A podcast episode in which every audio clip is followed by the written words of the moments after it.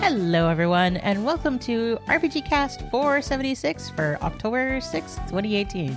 It's all the sixes today. I'm Anna Marie Privateer, and I'm hosting for a change. I have taken over the podcast. I have offed Chris. Pausecast. Pausecast! Catcast. All right, everybody's gonna be a feline. girl cast, but then the guys showed up. I know it was gonna be Vagcast, and then then the guys just blew it. So Damn guys, ah you man. you ignored ignored our no men allowed on our treehouse. so that is Kelly Ryan. Hello. And we also heard from Joshua. Oh man, this is embarrassing. Carpenter. Thank you. I don't have to remember people's Yeah, last hard, names. it? I don't It's hard. host. Yeah, but I know fail. I, I know Pascal Tekaia. Is wait, did I Hi, pronounce that I'm right? Here, yeah, I'm here for Anacast. Woohoo! All right, and uh, that's Chris Privateer over there. Nah, He's not as important. nah, So we've been gone for two weeks. nah. So we have all been playing lots of games. I am also here. I was, I was going to say, is Oh. Alex not here? Well, his his Host? his box says maybe. So Oh, it's we not heard, my fault. I heard him earlier. He he spoke up. All right. Alex Fuller. Hi, Alex. Hello. We can have our own show over here. So how's this a girl cast today? Well, originally when I I asked if anybody was going to be here, it was like Kelly who said yes. So me and Kelly were like, "Woo, girl cast!" Because Chris wasn't supposed to be here either. And He then gonna- everybody showed up. We was gonna do our nails and have a pillow fight and talk about boys. Boys. You all ruined it. Just, I don't know what to do with you all, except make you talk about games. So, Josh, what have you been playing? So I've been playing two games. One of them is good, and one of them is not. All right, let's start So- with the good Which one. Which one's which? Pascal. Yeah, it's so tough. Spoilers. I'm on the edge of my Pascal already seat. knows which one is So good tell and us- which one is bad. Also, Valkyria Chronicles is the turd.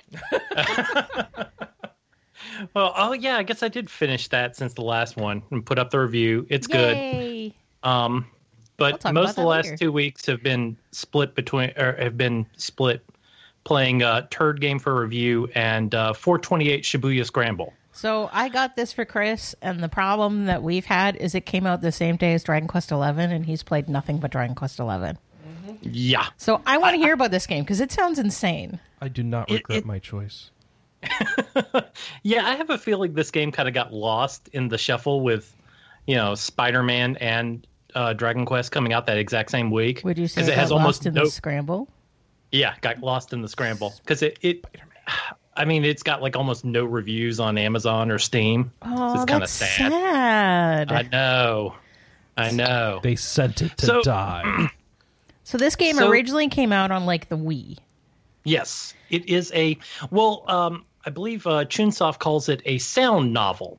It, it's kind of like a, as a as a sort of uh, subset of a visual novel, Okay. and that that's kind of a weird term that we don't hear a whole lot. But once you start playing this game, it starts making sense because this game, it, it's a visual novel. It's all text. You know, it's just images and text. The difference with this game is that instead of usually, you know, usually with visual novels, it's drawn artwork in the background. Mm-hmm. This one is all photographs. So they have actors and they're taking photographs, and that's how they're telling the story is with photographs and then just lots of text.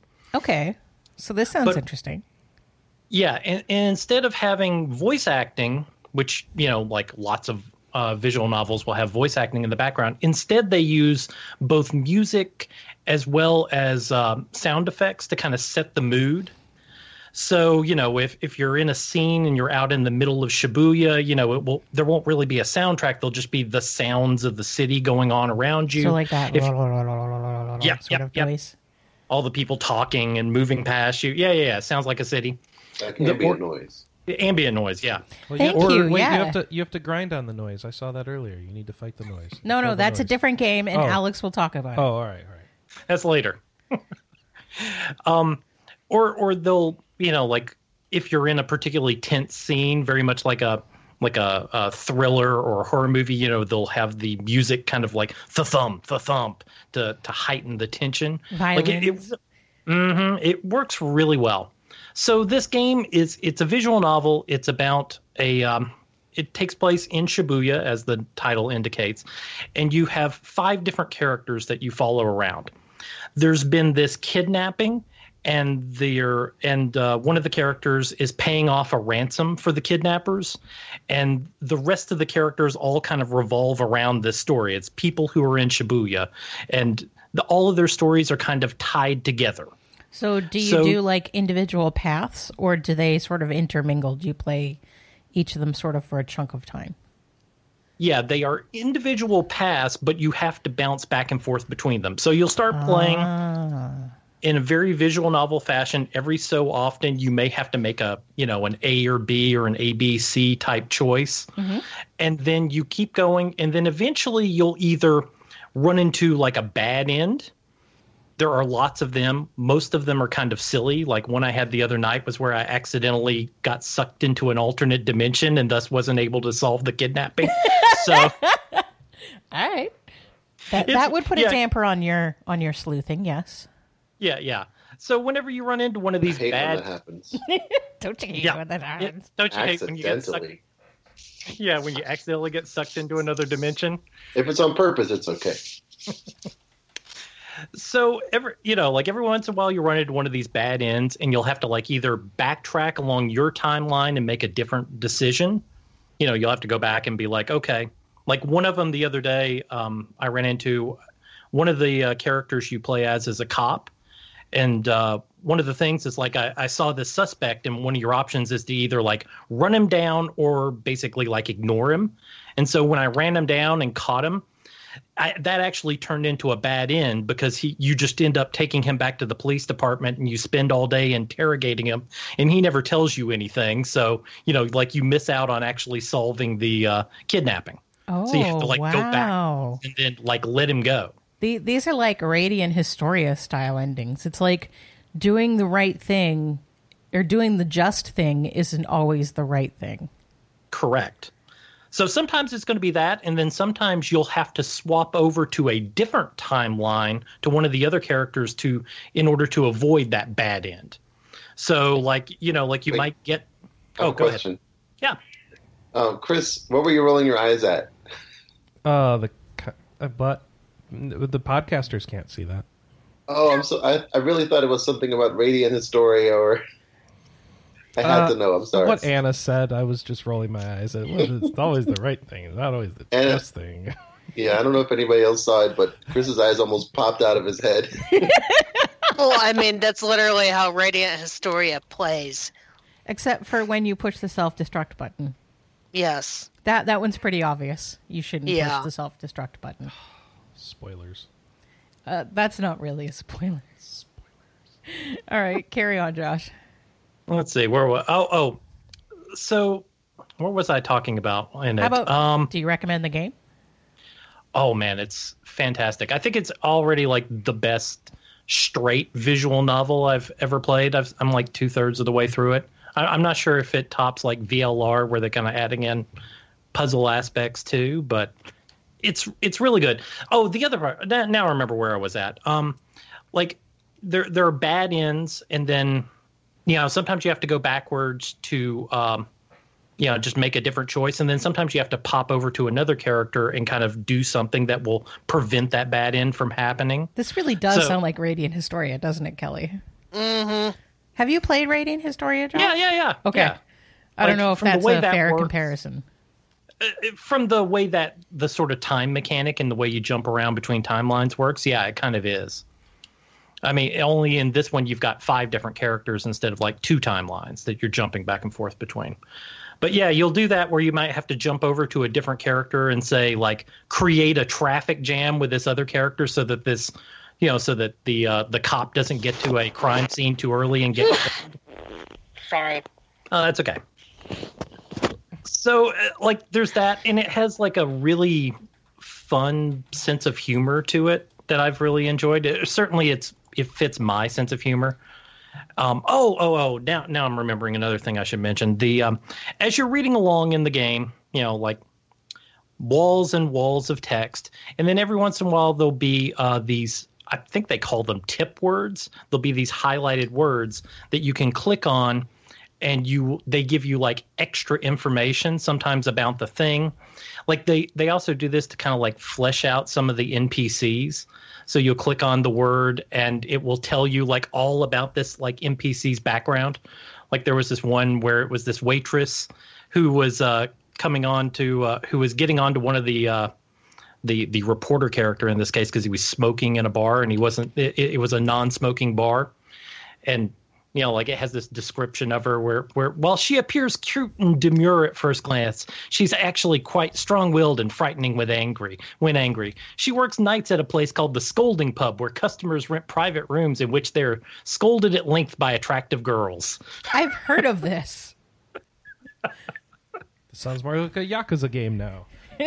Well, they do make Yakuza references in the game too. oh yeah the, oh, Sounds there was like this marriage. Yeah, yeah.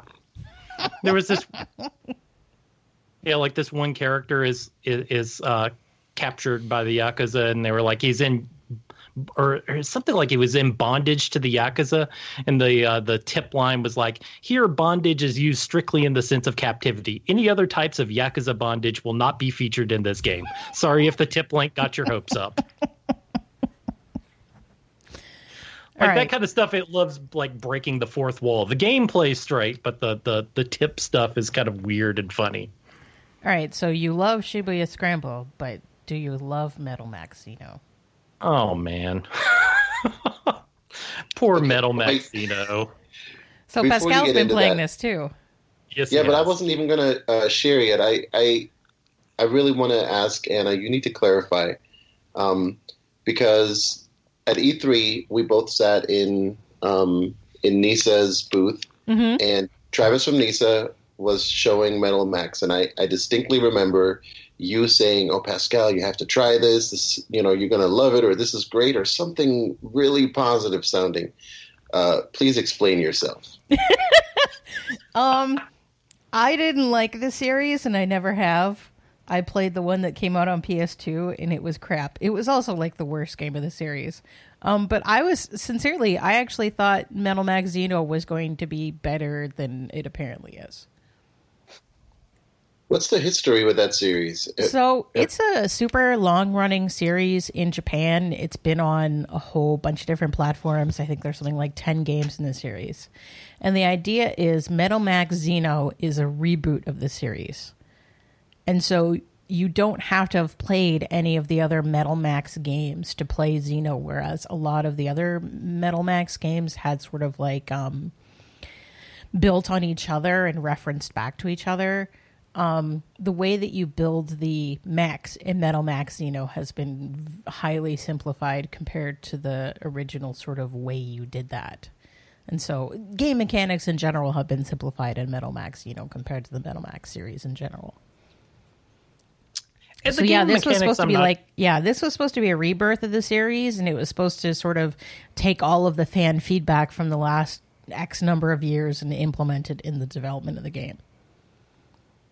And- and metal i don't think the mechanics are the biggest problem in the game like uh, i i've followed it for years thanks to michael baker who has reviewed and talked about them on the site for you know eons and eons because he's a big fan of the series so i was always interested in the games because they just look weird you know you'll have like uh, uh, a dinosaur that also has like tank cannons on it coming out of it Yeah, what did what did we fight at E3? It was a squid with a trombone.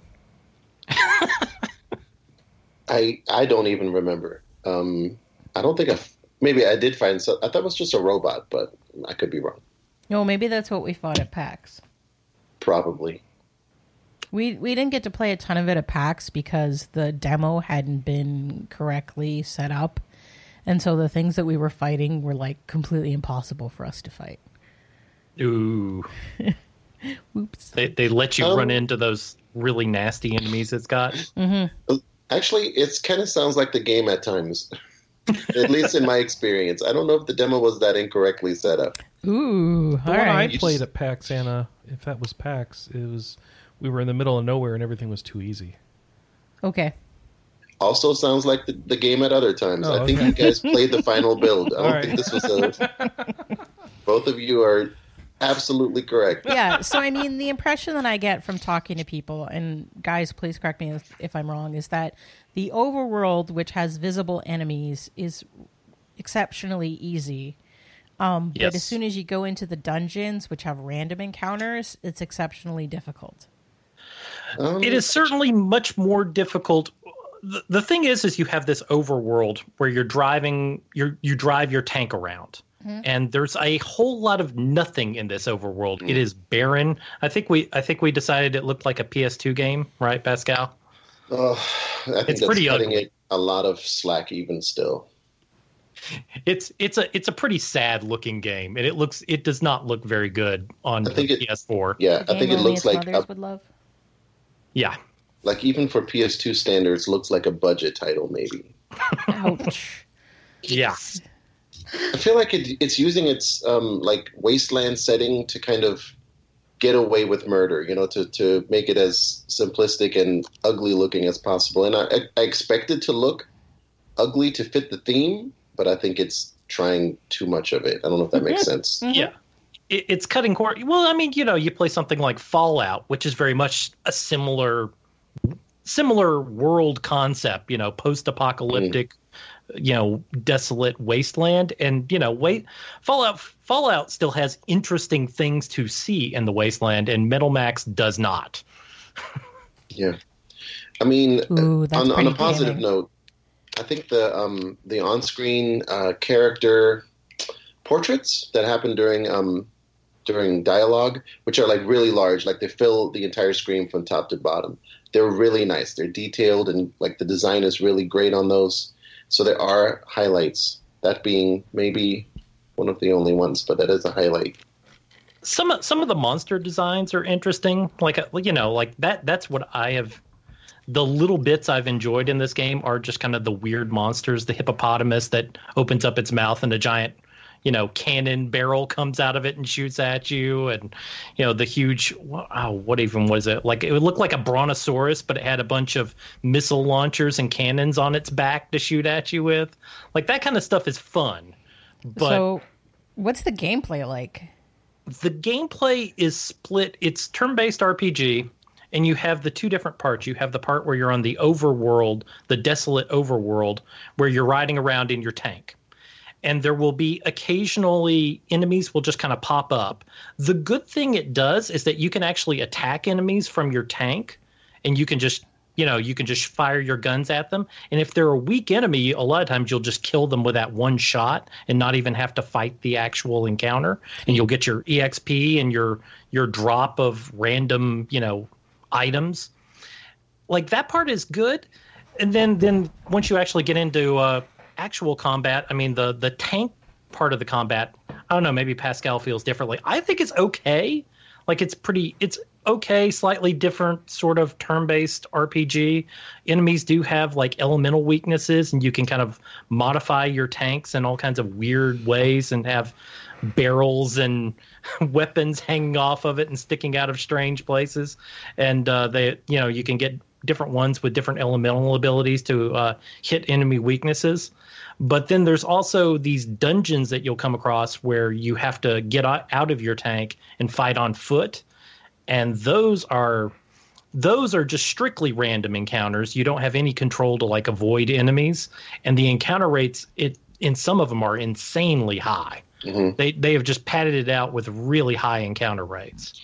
And the encounters themselves are often just see. So Anna, I have to disagree with whatever you said you heard. Um, I think the dungeons are some of the easiest things ever.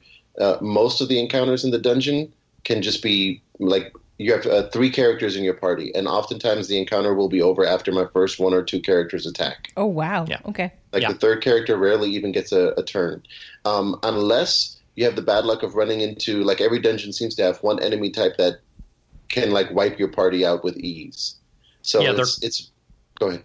Yeah they're called the named enemies any enemy that actually has like a specific name rather than just like a category are the like the really tough ones in dungeons so you can tell you can run away from them sometimes Yeah.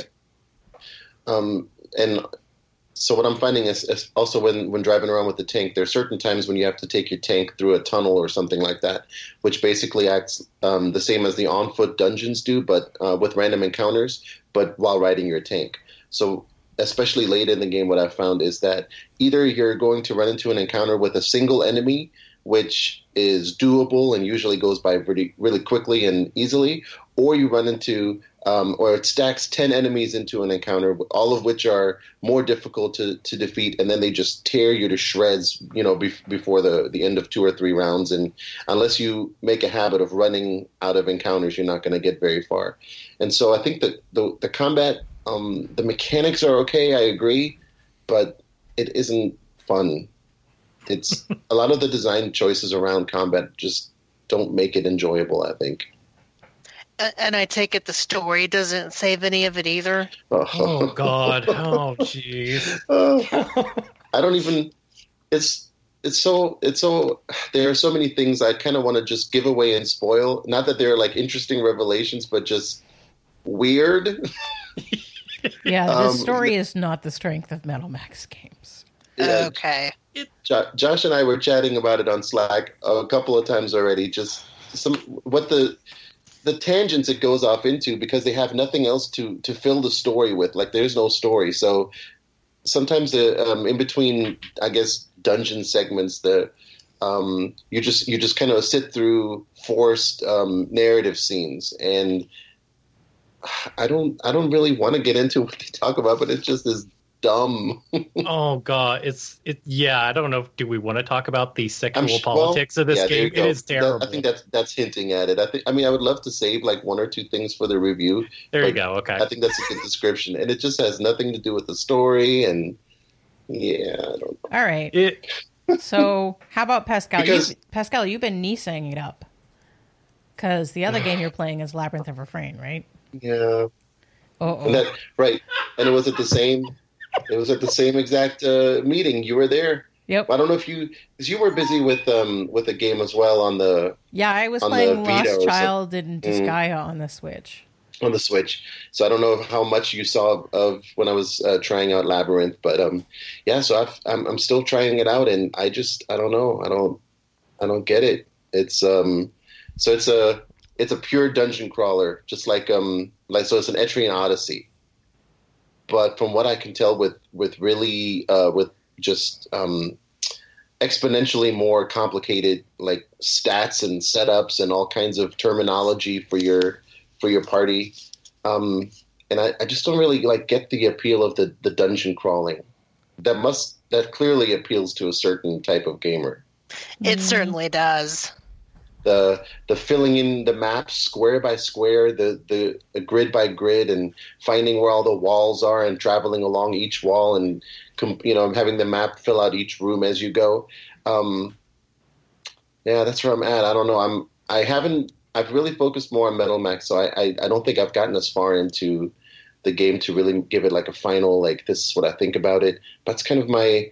I I don't know how, how many hours, maybe anywhere between five and ten hours so far. So I've seen a bunch of it. I do like the um, the story segments that play out uh, in between the dungeon runs. Um, so getting the game, I was kind of afraid at first that it was just going to be like real aimless. Like it kind of seems like that it's a never ending dungeon, and you just go back into it and just I don't know grind it out, I guess. But there are um, four story segments that pop up frequently, and those are fully voiced. They're the characters are are funny and enjoyable. So I like the story so far, um, and the way it's presented. But the actual gameplay, yeah, I'm a little lukewarm on it, and it may not be for me. So I mean, I'm assuming it's probably not too different from Lost Child, I guess, since you're you're playing that. Um, no, it's it's pretty different Very different. because the the the big thing about Labyrinth of Refrain is making your. So I played this again at PAX, um, and the big thing with Labyrinth of Refrain is making your covenants. And so originally, when you start out, you can only put one character in a slot, but you build up to be able to put up to like eight in a slot. I've, I'm still only at the point where I can put one in each slot, so that tells you something about how far along I am. Wow. Okay, so I that do may be have- like a super long game. Yeah, I do have um, all five covenants, which is basically five like party members, but each one only has one person in it at the moment. So the the party is kind of basic, and so I haven't really gotten to the point where I I, I see the point of party customization yet, because basically I just have my my five characters, and I for the most part just say auto battle every battle, auto battle it out because it doesn't really. I haven't really found that it makes too much of a difference of what type of character they are or uh, what their positioning in the group is. I, I'm sure there's more to it than that, um, and it hasn't caught my interest that much to even to want to continue. But I mean, I guess I will soon. That's that's my initial take on it, though. I just don't. It, at the end of the day, I think even if it was Lost Child or Etrian or something, I don't think I'm um, I'm the target audience for it. That's fair. Yeah. But, uh, yeah. It's Is, not, is I it would say it's terrible. is it it's one not. of those NISA things where it's got way too many systems for its own Yes. good? Well, that's the thing about this. poor, um, poor Travis from Nisa. I, I think I was really exasperating him at E3 because I just, I couldn't. I, I- you, you can't wrap your head around the systems in this game within a what, like a 15, 15 minute minute 20 demo. minute- Yeah, no. Yeah. It's it's deep. I mean, I think we ended up spending half an hour just talking about and playing this game, Right. and I still had questions. most of the demo time uh, for this was spent just listening to to him try to explain what's a covenant, what's a covenant, how do they work together, what does it mean, Uh, and uh, that's you know, and that's just scratching the surface of, of all the, the terminology you have to know to, to get this. The game comes with a um. Well, I'm sorry, I shouldn't say the game because the the release probably doesn't, but like the um, one of the uh, what is it called? What do they hand out at E3? I don't know. The, one of the press, I guess, assets or whatever is a um, like a, a fully hand drawn comic book about the um, about the setup of the story and like to to learn and get familiar with the the vocabulary and the character um, the the systems that are in play in it. Like literally just a comic book to explain the terminology to you. Well, I mean, does the game have in-game tutorials that at least try to let you understand what's going on? Um, yeah, it you know spread out over the, the first several hours or so. It, it kind of eases you into some of the things. Um, I, th- I definitely think it helped that I got like a personal explanation at E3, so that I was somewhat prepared to to know like what kind of complexity I was I was I was about to get into. Um, but I think it does an okay job like uh, explaining it. Um, but mainly that's because I, I just don't know like how much of a difference it makes to really understand it. So there's all these things you have to learn, but at the end of the day, all I'm doing is just put a character in a slot and hit auto battle, and you know, and the the battle takes care of itself. Yeah, Uh, I imagine that later on, boss fights are going to get pretty nasty, where they kind of test you on your knowledge. I am at a boss fight right now that I've tried a few times and haven't been able to get past. It's I I mean from what I remember, it's like the first real boss fight I've I've found, and like I said, I'm like like up to ten hours in, so it took quite a while to get to it. There's a lot of just walking around dungeons, and at some point you kind of walk around aimlessly trying to figure out like where to find the next um, the next trigger event that's going to move the story along and give you access to like a new area. It it hasn't always been um, obvious what to do because it doesn't just uh, the floors lead into each other a couple of times, like first floor, second floor, third floor. But at some point, you get to where there is no no further staircase to get to the next area. You have to make something happen that triggers, like I said, triggers a scene of, of narrative, and that somehow gives you access to a whole new area. So, um, yeah, it's it. it I kind of I kind of got stuck in like not not knowing what to do, just wandering around a few times. Yikes. All right. So, Yeah. Chris and Hey, Kelly. oh. oh, sorry. Go ahead. Uh, not really for me, but later on when you get to it, because you say you've been playing Jake Hunter, I played about like the first twenty minutes of it or so. So uh, when you get to talking about your gameplay, um, like I want to hear about that. Oh yeah. Well, I mean, I can jump into mine. So, um, I finished uh, Atelier Li- Lydie and Suelle. Um, and yeah, I definitely think it's the best of the Mysterious series. Um, and I have started playing Jake Hunter Detective Story Ghost of the Dusk. And I was kind of I'd actually kind of forgotten that I'd pre-ordered this. Um, but it is sort of like a uh, gritty detective visual novel. Um, so there's been a bunch of these in Japan. The series is having like its 30th anniversary or something like that. Maybe it's the 20th anniversary. Um, and we've gotten a couple of them before now. There were a couple this- on the DS, right? Yeah, yeah, yeah. Um, but this is the first one for the 3DS. And it was sort of interesting But because it really is a DS game. yeah, totally. No, no 3D here, Yeah, no. It, it and all it's a- static screens and Yeah, it's a 3DS game because it was convenient to put it on that system. Honestly, it could have been a mobile game just as easily. Um, so I, I was kind of torn when I was initially playing this. Um, and I was sort of going through the. So the way that the Jake Hunter games are set up is it has one sort of marquee case, which is the longest of the game, and it's the one that the game is typically named after. And then it has several other much shorter um, cases. And so I decided I wanted to play the Ghost of the Dusk case first because it's like the big one called out in the title.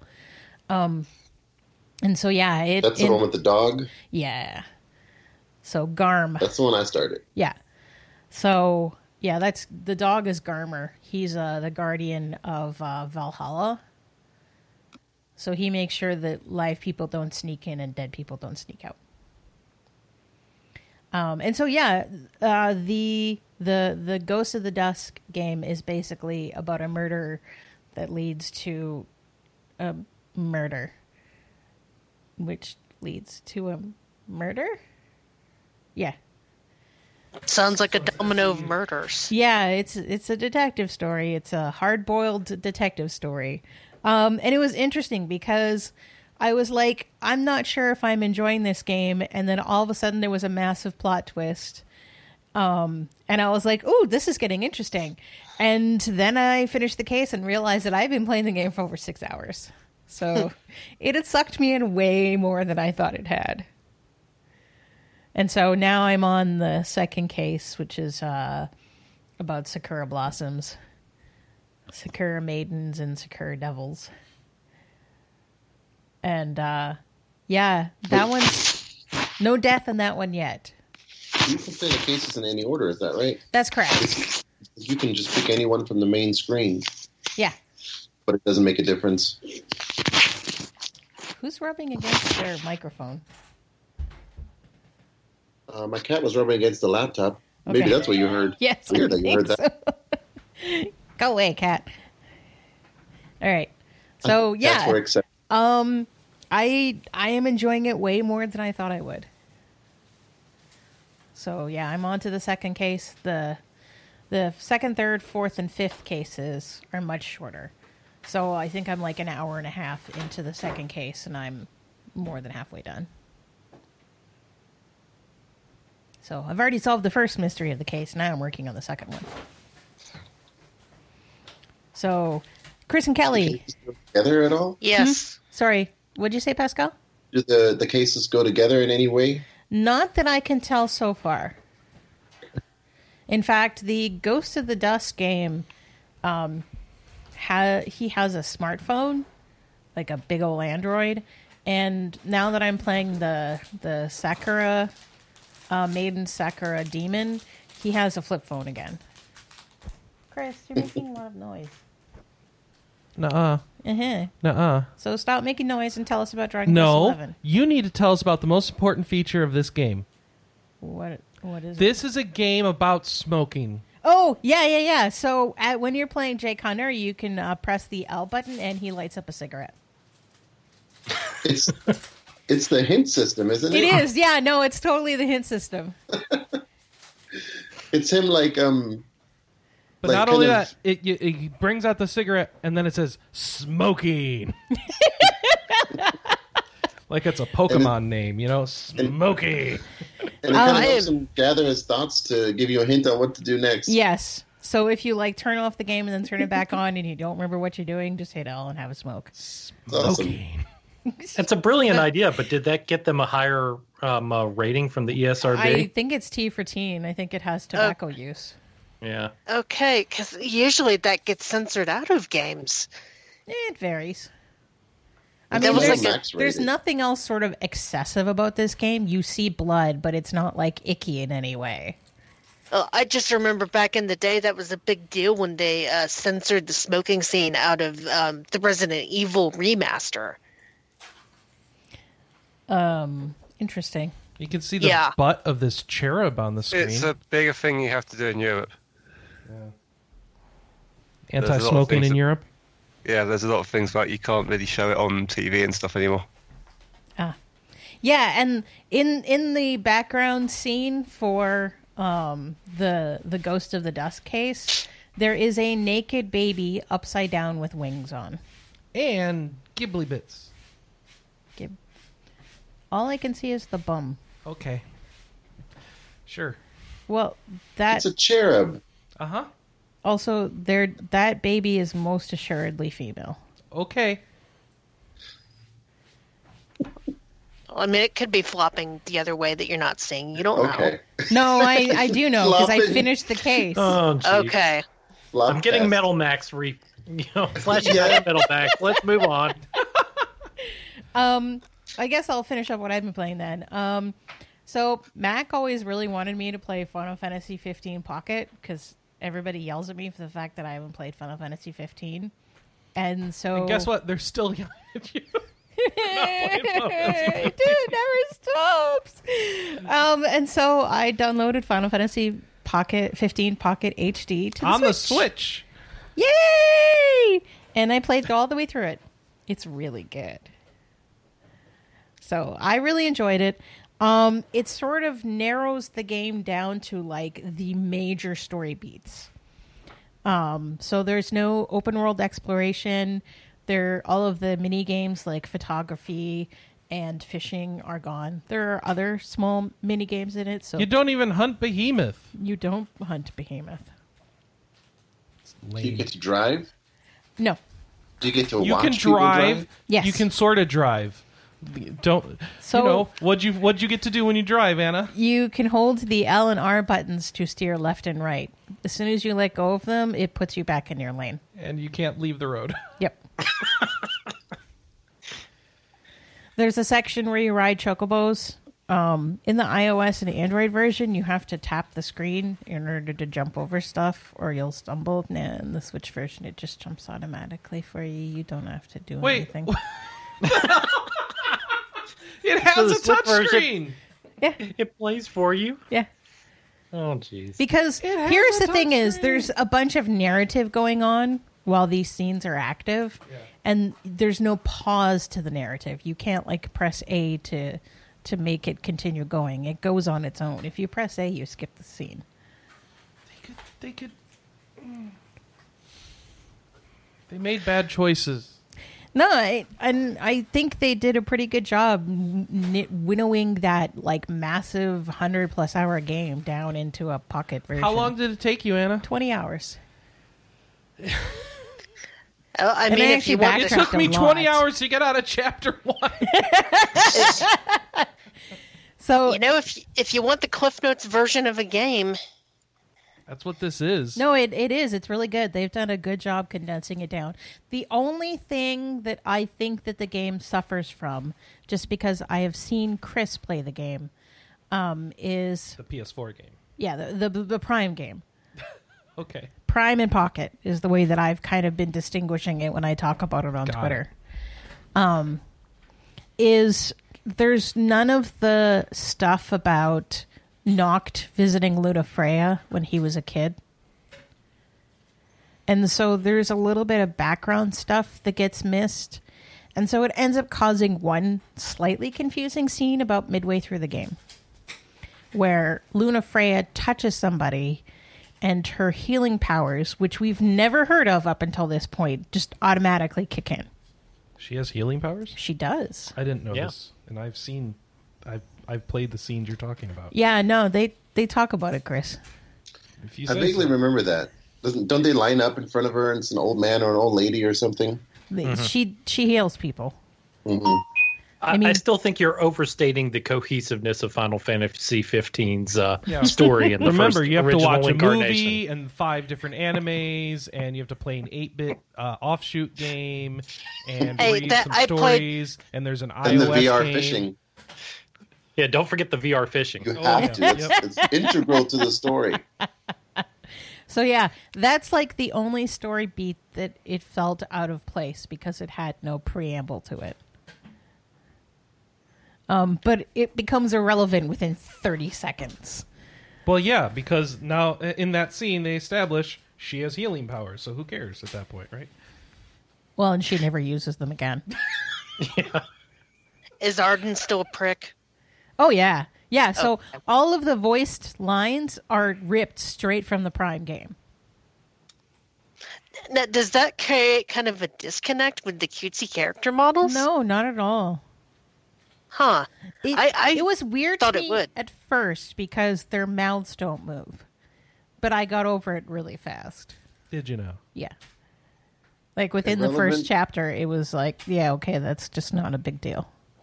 Irrelevant after 30 seconds kind of sums up how I felt about the game 30 seconds after finishing it. Oh, that ending! That's the main game. I Oh, don't even remember. I don't remember the ending at all. that Um, ending made me cry so hard. I bawled. Problem is, is I can't talk about it because Chris has not finished the game. I it, bawled, right. and then my I told my husband on Skype, and he brought down um, maxi pads and a box of Kleenex and took a picture of me and posted it to social media, calling me a complete wuss. Have you considered divorce? it worked well for someone I know. No, I took it. I took it in stride, and I got my revenge Oh, okay. because All right. I, I I send him kitten pictures that just do some more things. So it's good. All right. Now it's not my turn to talk about stuff. Chris, you're not getting out of this. Dun, dun, dun, dun, dun. Y- y- By the way, I have not tried to get out of any out of it any time. Other people have interrupted for you. Mm-hmm. Yes, All right, Kelly and Chris. yes. You guys have been playing Dragon Quest Eleven. Bum ba-dum, bum bum bum. Well, I I'm in This game needs a new Sniffelheim composer. right now. Um, I just got through F- Phnom Nonh, and I met Dora in Gray, and couldn't help but chuckle at all the puns, and couldn't help but wonder, like, how many. How many people is that pun or that reference going to be completely over the head of? I, I, I didn't hear what you said. I was reading crap on my desk. What? The, the lady in the painting, Dora in Gray. Oh, Dora and Gray. Yeah, I- I, Dorian Yeah. Gray. Yeah, Yeah. I, I got that. Right. Thanks to Yeah, uh, it- thanks to the League of Extraordinary Gentlemen. Yeah, me too. I think. is like so many you know if if you aren't well read that is, that pun is going to be completely over the head Yeah, Of but that's okay. It doesn't matter that much. but but i love it when i get stuff like that i feel like captain america like i understood that reference hmm I But- I understood that reference. but yeah that whole area of the game was creepy and like I, I'm just, what am i going to learn never trust a little girl in a video game she's always going to be creepy Little girls are always evil. Oh, Oh, Chris yes. just handed me the comic book that you were talking about, Pascal, with the uh, Labyrinth of Refrain. The the comic that's um, styled to be like the the Tractatus de Monstrum. Yeah, hmm cool. I'll read this after the podcast. All right. So, Dragon Quest XI is really freaking good. In my mind, it is probably the best JRPG that I can think of in quite some time. You spend too much time playing with Ulysses. With what? Ulysses. Ulysses? Oh, yeah, I hang out in the casino a lot. Got it. Yeah. i spend too much time running around trying to get materials for the forge Well, and here's the thing that I love is as much as I make fun of him for spending all that time in the in the casino, I was like, how can you possibly stand to spend this much time in the casino? And he goes, hang on, let me show you. And he puts the headphones on my head and he hands me the controller and he's he queues up a hundred spins. And then I proceed to get I proceeded to play something like five hundred spins. And she was so excited, like, oh, let's go. Let's go. Yeah, Slime Quest was really well done. Um, it's a really great slime uh, slime machine, slot machine. If, if Slime Quest was real, would you be in the poorhouse? Um, Oh no, it doesn't. It doesn't pay out enough to be worth the risk, right? Oh, Actually, if okay. Slime Quest was real, it's a guaranteed win, pretty much. So I'd be pretty rich. Okay. Now Is that the uh, the narrative slot machine, or Yes. is it the one? w- Yeah, okay, I didn't narrative. get into that. I didn't understand that one really. Nobody But I did- understands it. It has five pages of instructions. Right, I, I've, I I've never read up the them. I just FAQs on it and understanding what's influencing what's. Nobody knows. Like literally, nobody has a clue what's going on in that game, and they think it's literally just all random, even though it seems like a very interactive machine that you're supposed to time things on. Just nobody knows. Except the more gems you find over time, the more it pays out. Uh, in theory, okay. See, when I needed to get 500 coins to get the Bunny Girl items recipe, I just went to a regular slot machine and got really lucky. Yeah, it pays out better. Yeah, if you've got the money for the regular slots, that's where you should put your time. Problem is, you have to press the button every time to do it, and there's no autoplay on the regular slots. So, yeah, whatever. But also, can, can I say, Sylvando is the best character in the history of Dragon Quest, He's and really good. I love Sylvando. I, I love his voice. I love his charm. I love everything that comes out of his mouth. I love his animations. He's just so awesome and so badass. And there needs to be more characters like Sylvando in video games. Okay, I have. I don't know. For, uh, on the one hand, I'm trying to remember in detail kind of what I'm. There's a certain story beat. Um, on the second, on the other hand, I don't want to ask if you've gotten there. Obviously, because if you haven't, it will be a spoiler. But there So- comes a part. There, Yeah. I, I, the way that I describe this is BT and AT. Or Act Um, One and Act Two. Yeah, Act yeah, One I've Act not gotten to Yggdrasil yet, and from what I've read, things Okay. happen at Yggdrasil. I, Yes. I'm Chris is I need- I'm Chris is Chris is solidly after i- i- solidly in the middle of Act Two. So Yeah, so there is So- before tree and after tree. So, Chris, have you gotten? You know, have you have you met Sylvando in Act Two yet? Oh yeah, isn't it? Yeah, And isn't it's isn't so it a great. little much though? No, I mean, no. like oh no. Oh, we It's- have when to I talk say a about little, this. I, uh, I, I when I say a little, you, I don't mean a little. It's too much. No. it is so over the top. Not even. That is like, I like at first I'm like, really? Are we doing this? Are we doing this? yes, we are. Oh, we are doing this. Oh, and when you go, I'm have so you gone back right to? Uh, have you gone back to the port town? yeah. And so you know what happens there? And oh Yeah. my goodness, no, just can't. Oh yeah. Yep. It I really was can't. so great. Um, I I need. Yeah. I loved Act One Sylvando, but Act Two kind of tested my patience. I think. Eh, I have a feeling I'm going to love Act Two. yeah, Sylvando. if you already like him, yeah, you probably will have a Oh, yeah. blast with it. I can't wait for so this to come out on. Switch. And you could, and you get that as a costume, and you can do it whatever you want. Yes, yes. I see. I saw that costume. I, I saw the, the Elton John Mhm. peacock flamingo inspired. Oh, there's a whole thing, costume. Kelly. You'll enjoy it. Okay. Yeah, um, it does not pull its punches. It when No. if you think it's gonna go down a rabbit hole, oh, it does. I take it he gets even more foppish in Act Two. Well, Um, we'll we'll save it for you to discover on your own, Kelly. Okay. I have a feeling Yeah, you definitely don't want to spoil that. Oh no. he, he he's he's already and they pretty. tease it too. They tease it through NPC speech ahead of time. That's my favorite part. Like, they they just this game is so well crafted and just all the little pieces and the references and how this world ties together and like you'll see things in one town and there'll be references to like oh yeah i've got a guy in this other town i know who's like this and like yeah i met that guy and like just this game is so well constructed I, I would really love to like hear it. more about that. If we could have like a spoiler cast or something, because I think I haven't done as much research on it as you maybe have. No, just you want to see um, somebody who has uh, the Kotaku review for yeah. Dragon Quest So XI. Tim uh, at 108 is like a massive Dragon Quest fan. Yeah. And so his video review is like 40 minutes long. Mm. And he talks about sort of all the little stuff in the game. Um, I that, do that see. said, if you're going to write a review, write the review first because that that review has been influencing the way I think about the game. So um, you probably don't want that on your head if you're going to write a review.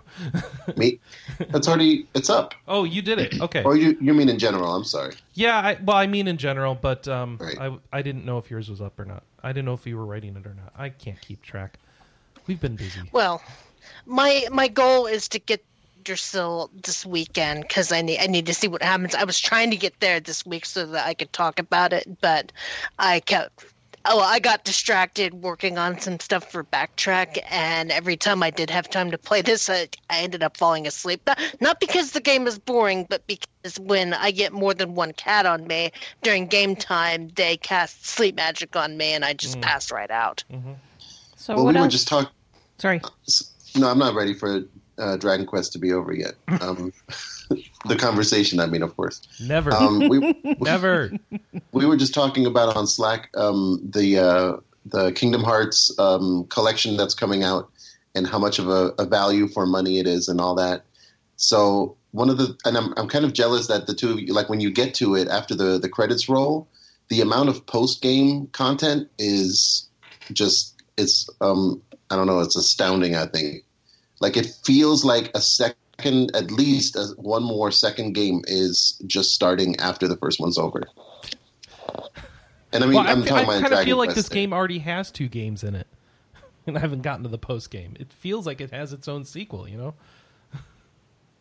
Yeah, I, I think we're saying the same thing then. Okay. That's because that's that's kind of what I meant by that too. So, Chris, are you bummed that you don't have the P- the PC version since there's that uh, orche- orchestrated music mod for the PC version? Oh, I didn't know that. I am bummed now. It wasn't until you told me that. Oh, Um, no! I I don't feel like the music. I feel like it's it's Dragon Quest music, and he, he they've reused a lot of the songs, and I assume he created some some new ones here, and it's just all the same old Dragon Questy sounds, and that's cool. And this the music needs some fresh blood. I think. Yeah, I don't know Yeah. if I it's didn't the know if composer is an issue would help or, or not. Say what? I didn't know if being orchestrated would help or not. I don't know. Um, Sean Cooper over at Lucifer.com, he's uh, his opinion is like, no, orchestrated is not the problem here. It's it's the composition. The, yeah, he's probably right. the the music guy wrote all of the Dragon Quest music in the '80s, and they've just been remixing it ever since. More or less, and like it's got it. It feels like all it adds is baggage to the game. Like so, uh, you've got on the one hand you've got the themes which are cool to to call back to. It gives you that nice sense of nostalgia. And on the other hand, you're burdened with all these streaming restrictions and copyright notices and all this other crap because of the insane. Um, I don't death grip that the the music production company has on the music, and it's like maybe Square Enix should just go with a different person and stop caring about this so much. But I don't know how much that would affect people. Well, but I, do you think people would get pissed if the music yeah, I ever don't know. changed? I don't know. I don't know. Like It- how would that know- how would that play in Japan is the question, and I just don't know. Know, I mean, one thing I like about Final Fantasy music is that they reference it. It, it kind of references itself without being old hat. Mm-hmm. Like, you know, playing Final Fantasy IX for the first time and hearing the battle theme kick in. And, you know, dun, dun, dun, dun, dun, but then it, when you expect it to be the same theme as it was before, then it kicks into a different theme. And you kind of appreciate that. And Final Fantasy's music has always been kind of been like that, where it's referential, but you know, different enough that it, it's its own thing. Yeah, I mean, there's got to be several young young people who lo- grew up loving Dragon Quest music who are eager to take it, reference it, and then take it in their own direction. You know? Yeah. I don't know. There've been um, a couple of people who have responded to the review on on RPGamer that it's actually a disappointing game, and I that I, I just don't What? get it all. I, Yeah. I, don't, I I don't don't feel that, but you know, What? No, it feels like I mean, I the don't have epitome of the traditional JRPG. Like it's got, if you like traditional JRPGs and you were obsessed with them as a kid, I, I feel like, or or now, yeah, this like, you game's would not going to upset this. anybody by how much it changed the formula or anything like that at all. If anything, I think this game is the best example in the past 20 years of modernizing a traditional JRPG. hmm Yeah, I, I can't argue with that. I it just has struck me how much this has kicked into my love of JRPGs. And it's like for so many years, I felt like, oh, I'm just I'm growing out of JRPGs and stuff. Like, no, Yeah. no, it, just people haven't been putting out good ones, and here's a good one, and it's awesome. I, I concur. I, I felt the exact same way. I felt this way this week. You know, it's like I I love JRPGs, but I don't know if I love them like I did anymore. And then I pull up Dragon Quest and some of the other stuff I've been playing, and it's like, no, I still do. I just they haven't done as good of a job as like- they have been. Yeah, it, it it reminds me. The game it reminds me most of is Ni no Kuni, the first one. Um, Mm-hmm. in in how well, I mean, the game it reminds me the most of is Dragon Quest Eight, since it's basically that game, but no, Yeah. improved, right?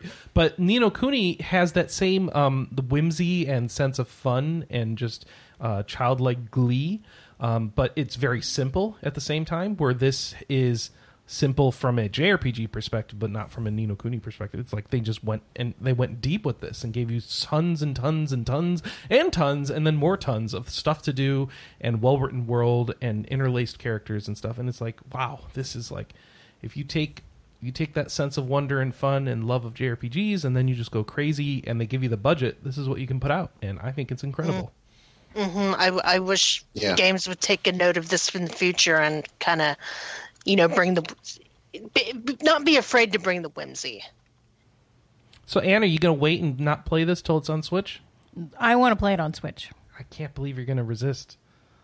I mean, I have a nice HD system. I can put it on the TV. Be yeah, surrounded in the surround sound with the surroundy sounds of the. when uh, would I play it? all day long? What do you mean? When would you play it? I have all day and all night. Well, when you're done between work, but you could do it instead of FFXIV.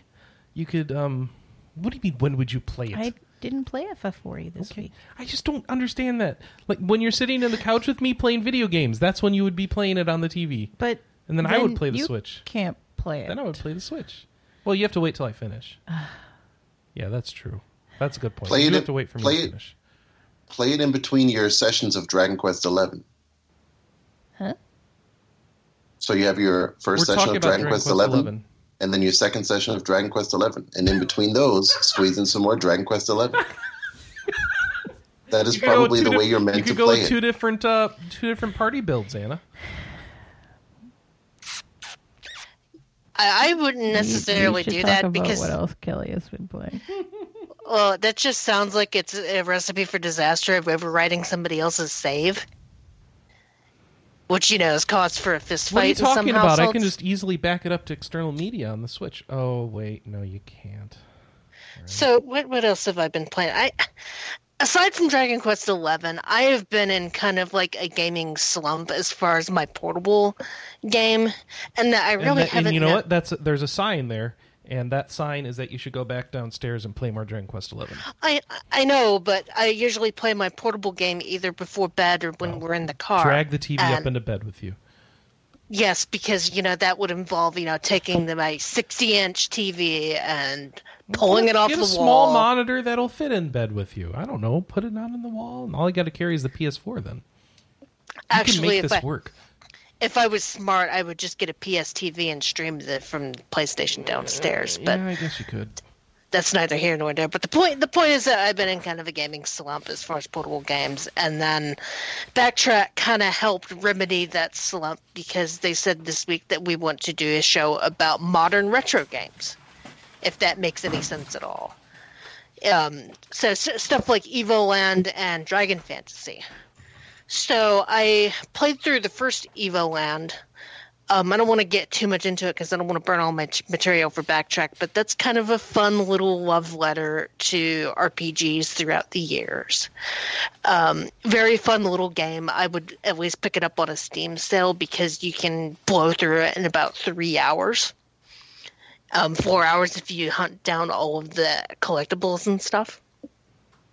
And then I've been playing Evo Land 2. I, I bought that immediately after finishing Evo Land 1. And that's kind of a. I mean, I thought Evo Land 2 was going to be just kind of a rehash of Evo Land 1's gimmick, which is, you know, basically upgrading RPGs throughout the years. So you start out as 8 bit and then you end up in 16 bit and then you end up in 3D. Um, Evo Land 2 does it more uh, on a- it's more part of the story and that you go back in time and when you go back in time the graphics get less low res and that's part of the mechanic of the game if that makes any sense It does make sense. Yes. and uh, um evo land 1 had you know a combination between like turn-based combat and action combat but Evoland 2 has been strictly action-based combat which i've appreciated. And the story is more fleshed out and the dungeons are a lot more sprawling and that, that's what i was playing before the stream this morning that was causing me to you know c- click on the controller and you guys were complaining about the noise um, I'm enjoying E- Evoland 2, though I'm probably going to set it aside this weekend to try and get to the Yggdrasil portion of Dragon Quest. But I wanted to get a little bit of a little bit of it played so that I could talk about it on Backtrack. And then for my portable game, I booted up Dragon Fantasy, which I'm sure Anna is painfully aware of. Why are you aware of that, Anna? I don't know. I I thought that you did PR for Dragon Fantasy. Oh, sorry, I misheard you. Yes. Yes. So, you know, it, it's funny playing Dragon Quest Eleven and then playing Dragon Fantasy, which is pretty much a direct homage to the Dragon Quest series. Yeah, one, two, and three for the first one. Um, I'm I'm really appreciating the humor in the game thus far. You know, the the main character is um, losing all of his hair because he saved the princess from a dragon when he was 16. Yeah, all, all burned off. Yes, Which And, which uh, version of Dragon Fantasy are you playing? Vita. Okay. And um, I, I love all of the mobs and their little flavor text, like how when you beat the kid of the rock monster, that it says that this party is lame, and the monster in the volcano that was a hunk of burning love, whose all of his attacks were Elvis references, that had me in stitches. Um, very, very charming love letter to RPGs of old, and playing through that has kind of made me realize it's like, no, it's not that I don't love JRPGs anymore. It's that I've played so many of them that the tropes are just starting to run together. And you know, between Dragon Fantasy and Evoland, it's kind of nice to play something for a change that's painfully aware of what it is and references the games that I liked when I was a kid.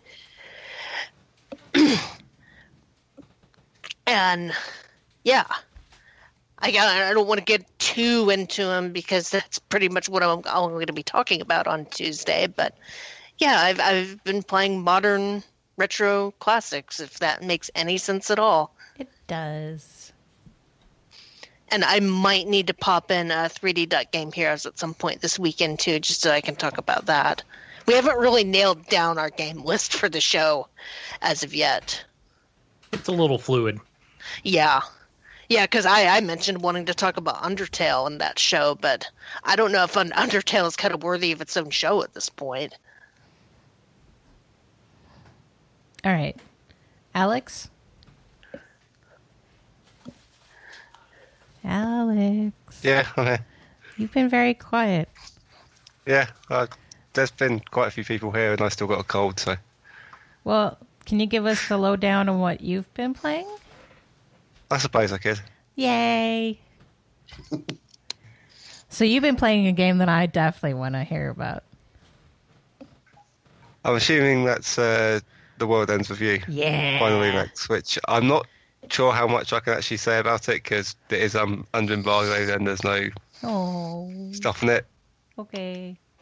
Well then, The talk about your embargo for a game that Yeah, I can, I can sort of talk about specific things that have already been revealed, like the control system and stuff, but Okay. I think it's basically a lot. It's clearly one that's been designed for either touchscreen or um, pointer, just because basically as, as soon as you put it on handheld mode, basically it turns off the Joy-Con, so they have no effect on the game whatsoever. but it make it makes sense because I mean, yeah, when you play it, it's so obviously designed for touchscreens that trying to control it with the joystick and everything just won't work. So I can live with that one. Only thing I say just uh, be nice to be able to move with the uh, Joy-Con, but nah, not a big deal. Just because that game works so well with the touchscreen. Yeah, Okay. at the moment, I'm, ju- at the moment it's basically just the world ends with you because I haven't got to any of the the new stuff yet. Yeah, because it's at the end. Yeah. So. Well, I suppose I've, I've heard possibly some new stuff in terms of remix tracks, but Oh yeah. They're as But- cool as the original tracks. So I don't think the story changes until the end, right? yeah, I don't think so. So yeah, I think Okay. it's new stuff at the end. Do you want to dive Yeah. into VC4? Because I bet you Josh does. Yeah, well, I can play, I'll talk about it a bit because I've only got through about like the first four missions or so. Because basically I was playing it sort of. I started it before the um the World Ends with You came in, so that sort of took over what I was playing for it. But yeah, I'm liking it so far. I'm I'm liking how it's sort of already started with some of the more different mission ideas, like the one where you've got to find all the tanks. Yeah, it jumps in quite a bit quicker than the first game. The first game spends quite a bit of time kind of easing you in, and this one, it pretty quickly jumps into some interesting battles. Yeah, the thing about that was it sort of comes at the cost of actually setting up the plot effectively. It's- You sort of just get sort of like, okay, we we are losing the war, and if we don't do this, we're going to win. We're not going to. So we're going to lose, and then it immediately jumps into now we're winning. Yeah, it has that Suddenly, despite one. the player not doing anything whatsoever, which is a bit weird, especially having just come from listening to a load of World War One stuff, where that attitude was uh, horribly misguided, shall we say? It, it, it plays out later. Yeah. yeah, it's a little weird, like like both from that aspect where you're yeah you are kind of narratively just in the middle of the war, and also from your your characters kind of get fleshed out through flashbacks later on. So as you get further in, you'll start having flashbacks where you know the the team is formed and basic training. I gotcha. It's yeah, it's already started doing a bunch of flashbacky stuff with um, Riley. Yeah. You, you'll get ones for the entire team later on. All right. But yeah, no. Apart from that, I mean, it's Valkyria Chronicles with what seems like a better combat system, like essentially sort of grenade stuff, which is pretty cool. Yeah. It, Yes. it, I, I take it it's been a little bit tougher. You can't just use the uh, scout to run across the map and win win maps. Or have you found some other good strategies? Now that the game's out, are there good strategies out there for cheesing it? Uh, I think. Well, I think basically the idea is I think you use the scouts initially just for initial run through. I think the game actually actively suggests that uh, yeah, be prepared to um, just waste your first attempt to um, play play a mission just to figure out where everything is and what's going to happen to you. Because yeah, all the fog of war stuff is it's basically all about knowing what, what's what's coming more than anything else. Mm-hmm. But yeah, no, I think some of the strategy stuff's good. I mean, I've, I've sort of been using a. I think my shock troopers at the moment are the sort of most powerful ones. They just sort of blitz everything at the moment, but obviously that's not going to work when I come up against tanks and stuff. Yeah, I think they did a lot better job with map design, kind of spacing things out so that you. Yeah, you, you you are kind of forced to use all the different types of units this time because you will. Yeah, your your regular infantry will just get slaughtered by tanks and machine gunners, and you, you really have to use a balanced, a, a much more balanced party than you did in the first game. Yeah. yeah, so yeah, I'm only a few missions into that, and it's probably going to go on the back burner until I finish the World Ends of the So, but I'm looking forward to it. I do have my tank sitting on top of the Wii U. Yay, plastic tank.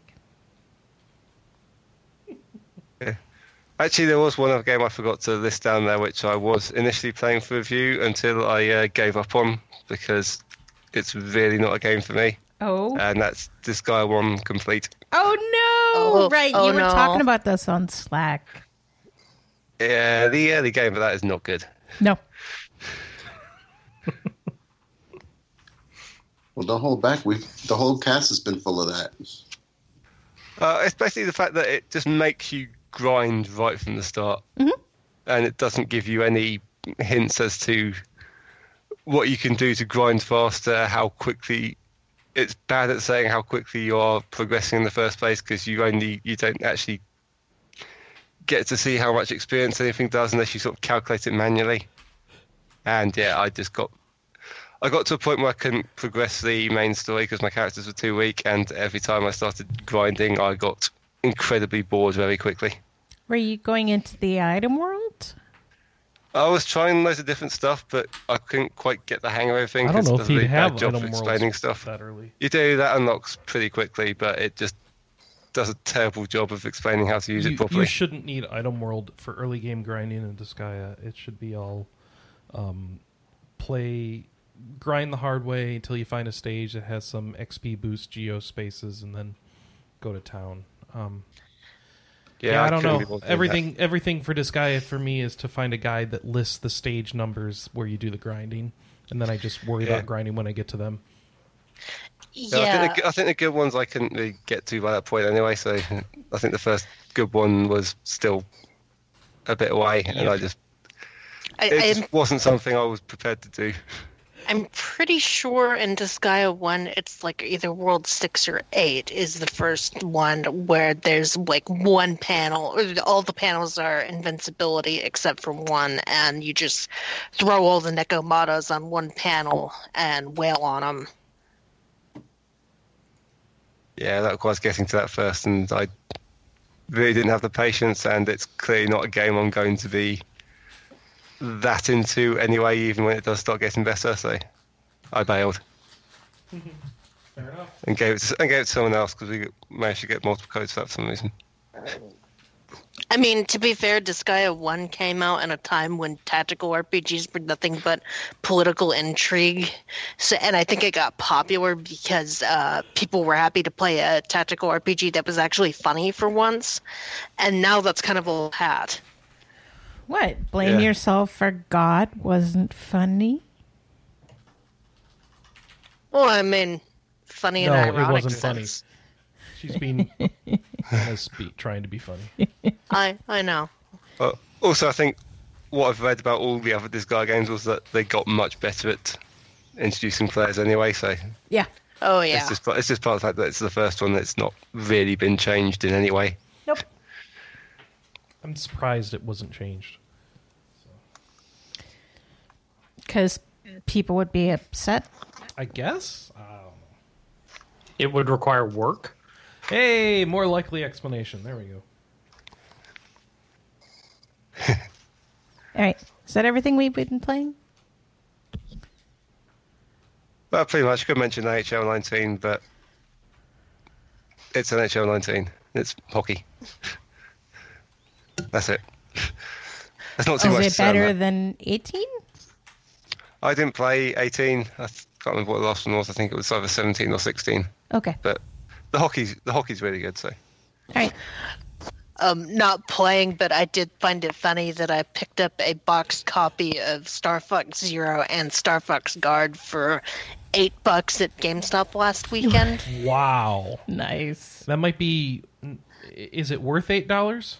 Oh. I uh, I don't know. I I love Star Fox, and I was like, well, might as well at that cheap. You know, Anna and I found um, a few months ago that we liked uh, some Star Fox anime that introduces Star Fox Zero, and that was pretty. Oh, yeah. Yeah. Have have you seen Have you seen the fan movie of Fox in Space? No.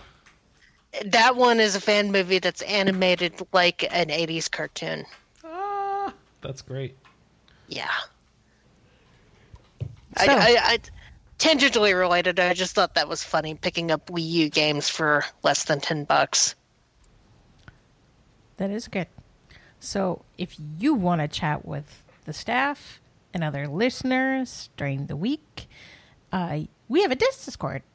So, you can come hang out on it, and you can get there, there by going to rpgamer.com slash discord. So come join us. Still looking one day to get that coveted discord.gg slash rpgamer link. But we're not important enough to them yet. All right, everybody, it's time for news. And since I'm the one that's hosting, someone else will have to do the honors. No, that's that's actually not how that works. Yeah, yeah, we need the. It's time for news. Thank you. All right. So sounds like the Nickelodeon jingle what? Nickelodeon. Yeah. All right. Kids. We all know it. I I don't. Nickelodeon was not a common channel in Canada when I was growing up. Well, no, because Nickelodeon got all of their shows from Canada when you were growing up. That's true. They took a lot of YTV stuff. Yes. Uh, don't encourage your mother. Anyways, um, so we still had some TGS stuff because we've been gone for two weeks. So Bandai Namco announced um, Sword Art Online stuff. So if you um, have Sword Art Online Fatal Bullet, um, you're getting a new expansion. So Oh. the Oh, boy. the fourth. DLC, Dissonance of the Nexus. I can't wait. Sword Art Online, Fatal Bullet expansion. So yeah, that'll take place after the main story. And uh, if if you've been saying to yourself, "Oh boy, I I would play these games if they just came to the Switch," you're Nope. in luck. Nobody's been saying that. Yeah, well, th- too bad. Fatal Bullet, Sword Art Online, Fatal Bullet, and Sword Art Online Hollow Realization have been announced for the Nintendo Switch in Japan. Let's hope they stay there. Yep. Um, there's also a complete edition for Sword Art Online Fatal Bullet coming for PC, PS4, and Xbox One. Um, yeah, also, no, they're all coming to the. Sorry? Uh, they're all coming west as well. Oh, okay. Um, and Sword Art Online Lost Song is coming to the PC. So, yay! All the Sword Art Online because that's definitely what people wanted. All right. So, if you like Monster Hunter and you you were like, "Oh, I I wish I could play Monster Hunter stories, but I don't have a 3DS." Um, well, there's good news for you. Um, Monster Hunter Stories is out on iOS and Android. Play it. It's Um, good. But should we clarify? If you, it doesn't have anything to do with whether you like Monster Hunter or not. It's not the It same probab- game. Yeah, it's not it the probably same. game. has a lot less to do with that than if you like Pokemon. Yes. So, So, is it the if you like full Pokemon- game? So here's the deal: is there is a free version, which is like a bite-sized um, bit of the game. Um, and if you decide from the free version, yep, I'm totally sold on this. I want to. I want to get into the main game. It's 19.99, and the progress from the demo version goes right over to your paid version. I, I imagine that it's the exact same spot where the demo cut off on the 3DS Yep. version. I assume so. hmm So, Pascal, you reviewed this. What did you think of it? You quite liked it, right? Three and a half out of Uh, five. that was Kelly. Yeah, I was the one that oh, okay. For me, raged play it or leave it. it. Play it or leave it makes no difference to me. Okay. Go watch the anime instead. Um, so something that I've been interested in is um, Vampyr got new difficulty modes. Um, so this is a couple weeks old at this point, um, but the idea is is um, new difficulty um, modes includes story mode, which de-emphasizes combat and basically it makes the game into a quasi visual novel. However, on the other side of things, hard mode has now been added, um, and that makes the games more that makes the game more challenging by reducing the amount of experience that you get. well, it reduces it from enemies, so you have to feed on people more. Correct. So it makes that harder. Yeah, You know, or makes that choice harder. yeah. So you can't just grind; you have to eat. And for those who are like, I don't know what Vampyr is. Vampyr is this game where it's 1918 in London during the height of the Spanish flu epidemic. Um, and you play a doctor that doesn't remember how he was transformed into a vampire, and there's werewolves, and so you have to kind of figure out what Wait, wait, the heck is going on. Are there Nazis too? no, Oh. 1918. Oh, okay. Yeah, they wouldn't be around yet. Yeah. No Nazis on dinosaurs. Let's not get into Operation Darkness. Oh, come on. All right. Um, we have more Don't information Political aspects. About Nelke and the Legendary Alchemists. So this is a spin-off game, um, which they've actually now said there's actually going to be a sort of series of spin-off games.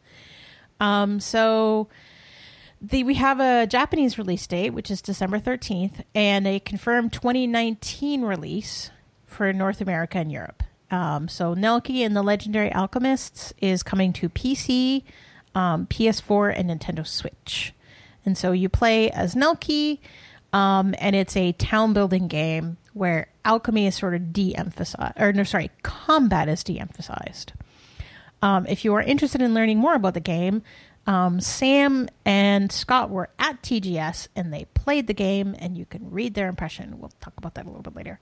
Um, they also uh, confirmed that the Atelier Arland Deluxe Pack is coming out in North America.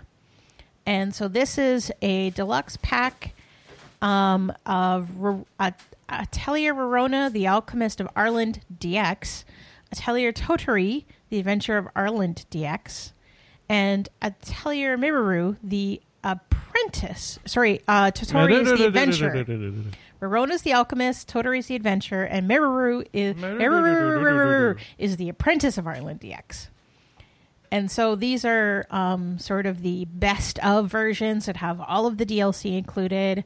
And it is coming out on December 8th for Nintendo Switch, PS4, and PC. It is digital only. So people are upset. New physical, new buy. New physical. All right.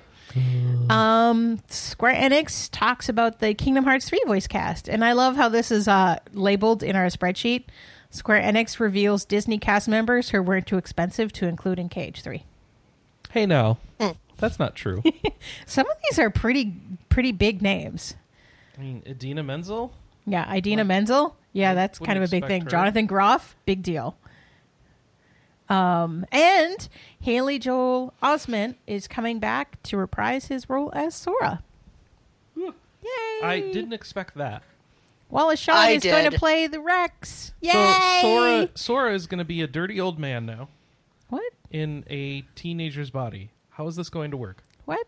What? Haley Joel Osment wasn't a teenager when he started doing Kingdom Hearts. I feel like he was 12. No, he wasn't His even voice twelve was in the pretty sixth high. sense. It, how long has it been? His voice was pretty high pitched in uh, Kingdom Hearts 1. He's only 30.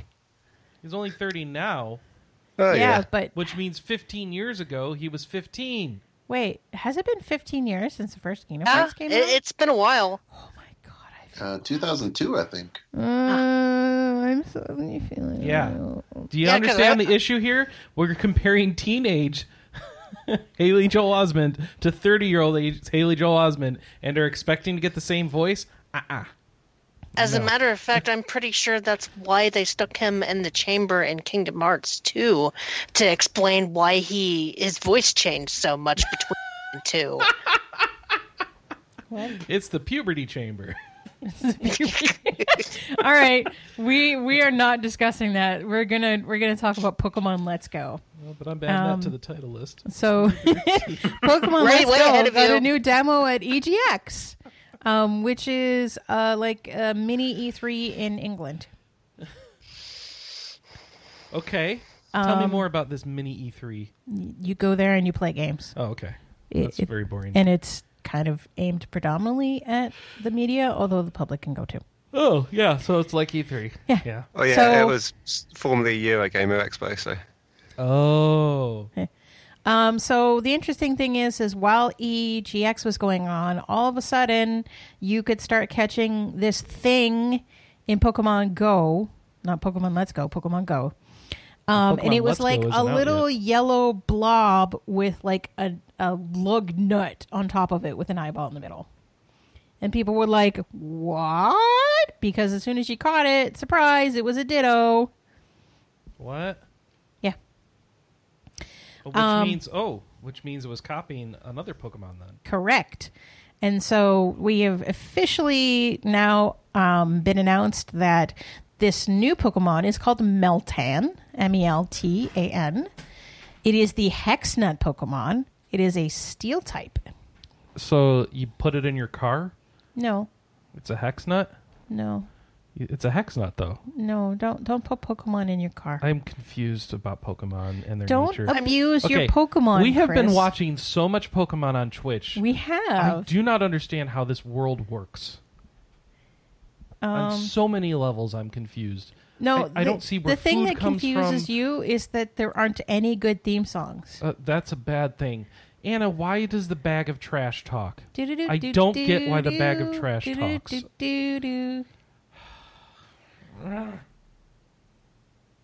I just know that I'm watching your uh, little video of Professor Willow talking with Professor Oak, and the disconnect between the two art styles of the two professors is bothering me way more than it should as a human being. Um, and yeah, one of the things you could do in the EGX demo is you could fight Brock. Oh boy, Does his eyes open? no. No. Um, Should oh, and open? surprise!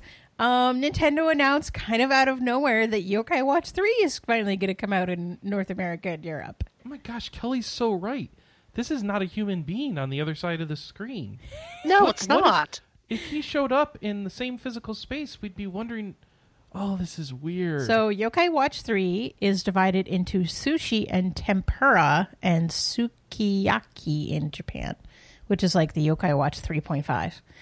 Um, and so, the interesting thing about this game is that in Yokai Watch 3, you start out in Japan and then you move to the US. So, Okay. I'm really curious how they're going to handle this. It Yeah. basically has two protagonists, one who's in Japan and one who's in the US. Right, I think but you I mean- split between you sort of split between the two, so you go back and forth. One of the things that they do is like they play up all of these like ridiculous Americana stereotypes in the game. yes, So- and So I'm I'm really curious how all of that is going to get localized. oh, okay. Well, if if I was the localizer, I would call it Yokai Watch Chicken Nugget and Yokai Watch Hamburger. No, no, yeah, well, yes, but Eat also your what hamburger, you could do, Paulo. you could localize all the Japanese references to American references, and all the American references to Japanese reference, and that way no one will know what's going on. It'll be really nice. Anyways, we have a release date in North America. It's February 8th, 2019, while the European release is just kind of a vague winter right now. Oh, and the same day that they announced uh, Yokai Watch 3, they um, released the Moon Rabbit Crew update for um, Yokai Watch Blasters, which is uh, new missions, new locations, new yokai, and new bosses. Oh, yeah. And if you have both games, you get uh, new bonuses. Um, all right. So there is a new spin off for The Witcher coming out. It's called Thronebreaker The Witcher Tales. And um, there are pre orders going on now through the CD Projekt Web website. Um, so it's going to come to PC first for $30 on October 23rd. PC, PC, PC, PC. And then it's going to come out for PS4 and Xbox One on December 8th. So if you purchase the game through GOG. December fourth, What did I say? eighth. December 4th. Sorry. Yeah, that's all right. If you purchase the game through GOG, you get bonuses. you get bonuses because CD Projekt Red owns GOG. Right. So if you pre-order through GOG, you get um, the game, the Thronebreaker soundtrack, the digital version of Gwent, the Art of the Witcher card game, uh, art book. Uh, you get more concept art for Thronebreaker: The Witcher Tales itself. You get um, the Witcher graphic novel Fox Children. Um, you also get two in-game Gwent player titles and player avatars, and you get five premium kegs for Gwent. I'm confused. How does this game work? Um, So it's a single player story campaign. So initially, I think this was All supposed their to be games like are an single ex- player. well. Here's No. no, because Gwent's a Yeah. digital card game. Oh, whatever. Yeah, it's this multiplayer. was So this was supposed to be an expansion for Gwent, Oh, and then they this was a spun single it ca- off. yeah this was a single player campaign for Gwent that they announced, and then it just became this. okay. So yeah, Now the now the Witcher du- guy is suing them for sixteen million dollars. what? Um. Anyway. Yeah, he, he wants more royalties. Oh, I see. All right. Um, if you have been interested in playing the BETA or Break It Early test application for Fallout 76, um, good news. Um, you can apply for the beta, and players on the Xbox One will get it starting October 23rd. PS4 and PC have a beta starting October 30th. Um, now, right now, the only way to get into the BETA is to pre-order the game. And the idea is, is um, the beta is not going to be up all the time. It's only going to be up during certain times in order to stress test it. And if you want to be like, me, I don't need to test nothing. I just want to play the game itself. Um, Fallout 76 comes out on Xbox One, PS4, and PC on November 14th. And uh, if you have not yet played Trails of Cold Steel, shame on you, because I've been there. For shame. For I, shame. I've been there. I've been there. Shame on me. Get- And and and I'll I'm get joining the that- crown of shame on you. Why haven't you played it yet? I'm sorry. You haven't played it? No. Well, good news. Legend of Hero Trails of Cold Steel and Legend of Hero Trails of Cold Steel 2 is coming to PlayStation 4. But I Do have you- it on PC. do you know if you What can do I need it on cross-save? PS4? Um, no.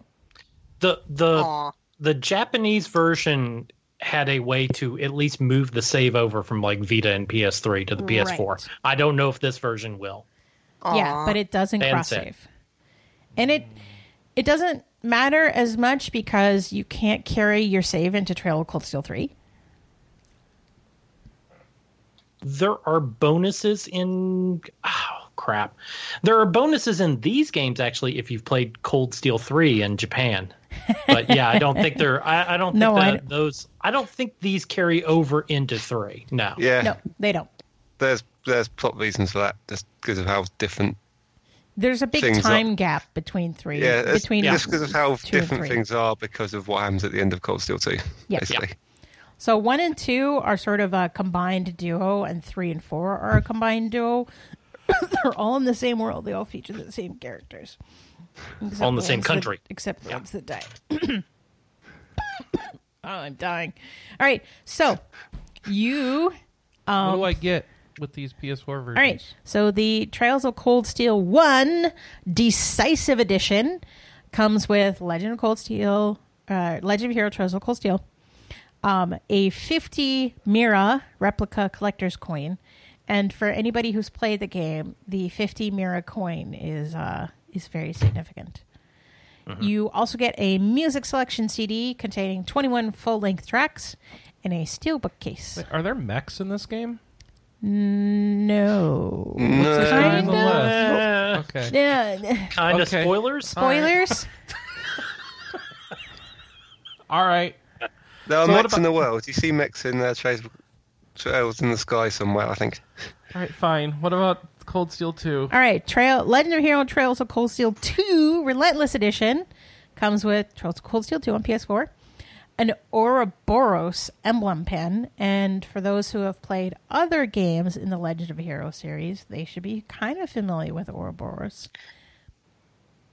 Um, you also get a musical selection CD with the second game, and that has 23 full length tracks. And then you get a steelbook. So um, these games are forty nine ninety nine each for the physical edition. Um, so they originally came out on PS3 and Vita, and everybody on RPGamer who's played them absolutely loves them. I don't think Boy, there's need to- anybody on staff who who has played them and does not like them. Which is why I need to play them because You I need feel to like play I'm them. It's so not- good. not part Also- of this club. Yeah. Also worth noting, the PS4 versions contain all the extra Yes. voice dialogue from the PC release. Yeah, so when they put out the PC release, they did something like 5,000 new English voice lines. Um, they also did a little bit of some gameplay tweaks. Um, oh, and the PS4 um, version is dual audio.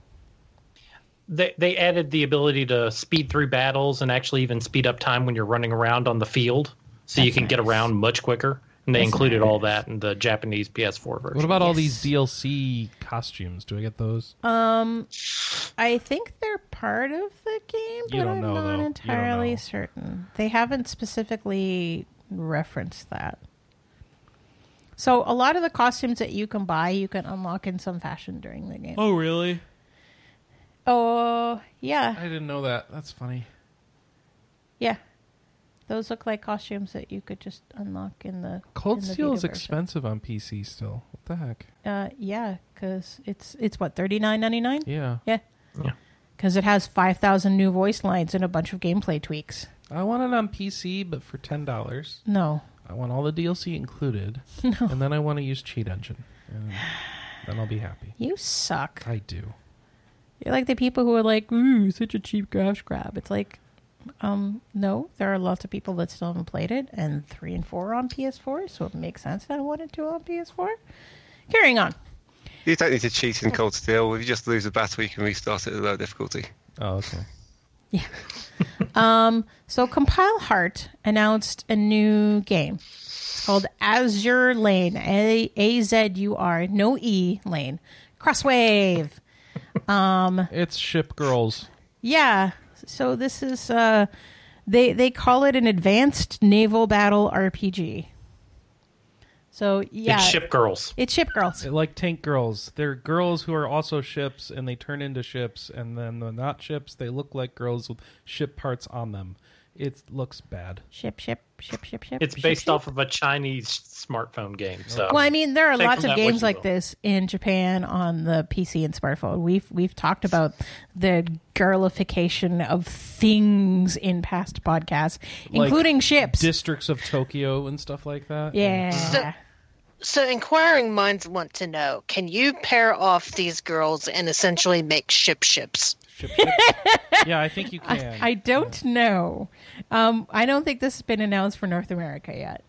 I don't even know if we're gonna get it. passing in the night. I'm closing this story so that there isn't any more terrible, No more terrible shipping? puns. All right. I'm gonna ship you out. All right, we got some Kickstarter check-ins. No, Kingdom Hearts. Uh, what? The story so far bundle. I haven't Did we talk about yet. that? that? That's what's next. In the All list. right, hang on. Don't miss it. People need to play Kingdom Hearts. We have a story about this now, so I'm not going to use the tweet. I think we have a story Yeah, it doesn't this matter. now? They've got a No, bundle. we don't. It's Oh, not. okay. Yeah. So, um, Square Enix announced a bundle called It's a bundle Kingdom of their Heart- bundles. Yeah. So Kingdom Hearts, the story so far, it is a PS4 game um, coming out on October 30th for $39.99, and it has every single Kingdom Hearts game on it. All the Kingdom Hearts. See, what I joked about on Facebook was that this bundle needs needs to include a QR code that leads you to one of the many you, YouTube videos that explains the timeline, so that when you play through all hundred plus hours of all like what six, how many games is it now? Nine. They're saying all nine, games. You didn't have to know what the hell you just played. It's okay. Yeah, because you won't. Right. So just to be clear, this is 1.5 plus 2.5 and 2.8, and it's going to be two discs. One disc is 1.5 and 2.5, and then the other disc is 2.8. It's just Daniel it's just way out- cheaper to buy it this way. Caveat: one, this is PS4 exclusive. Two, it's only coming out in the US. Yeah.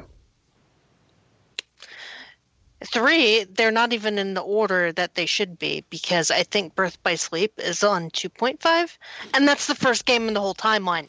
Yeah, but you don't play them chronologically. Yeah. They're in, they're in the order that they were released But I, I played them. collections, Chron- basically. I played them chronologically, and they make much more sense if you play them chronologically. They don't reference they? things you don't understand. No, they they, oh. they completely make sense if you play them chronologically. Yeah. Okay. I've been told the Kingdom Hearts story makes sense before. I don't believe you. But t- t- you know, to be fair, Kingdom Hearts has never made sense. But just just enjoy the pretty Disney. Okay. I can do that. How about I just play the main games and not worry about the other ones? Uh, I you'll wouldn't- be losing out I- on a lot of information. Um, I wouldn't Birth, even do that. Birth by Sleep is really good. I just play one, realize realize it sucks, and then don't play any others. I've played through one twice. I like one. I haven't finished a Kingdom Hearts game before. Yeah. I don't understand how that hasn't happened, Anna. What are you waiting for? I don't know. I I do We've need re- to we like. We bought the remakes on PS3. We bought them again on PS4. Get on with it. Okay, we have 1.5 and plus 2.5 and 2.8, right? I yeah. Okay. I don't know at this point. We have I'll so have to- many. One of us will have to dive into the basement. Oh, I don't want to. All right, Kickstarter check in. make me do it. So we just had two this week. Kickstarter check. So Story Universe is a JRPG inspired title from Corn Bros, a two man development team. And it's a turn based RPG that has players controlling a spirit who can influence events across multiple worlds. Um, yeah, this is starting to sound like um, Radiant Historia. Oh my god, that's my theme of the day. Everything's Radiant Historia. All right, so they're asking for um, $20,000. They've only got 200 so far. Two hundred dollars. Mm-hmm. Oh, they're not doing well. All right, they want fifteen bucks to get the game, and then all the way to the bottom. It's five hundred dollars is their top one. Wow. Yeah. There's no ten thousand dollar tier or anything like that. well, they only want twenty thousand dollars. All right. So if you want to throw down five hundred bucks make- for this, you get You get to be one of the. You get to be like greed you get to design one of the ten guardians of the Demiurge realm, where they guard the final boss. Um, you will select one of the ten corruptions to base your demiurge off of, such as greed, hypocrisy, or envy. Um, you get your name in the credits, um, one copy of the game. That's weird.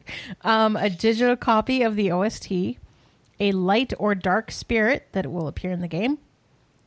Uh, design an unlockable character for the player's collection. Design a boss that the players will face, and help create one of the final ten guardians in the game. So wait, they only want twenty thousand dollars, and they expect this to be out in two years. Yeah, I don't know. Yeah, this is a weird one. Anyways, Kickstarter math. Yeah, no, that's bad math. Um, Encased is an old school isometric turn based RPG.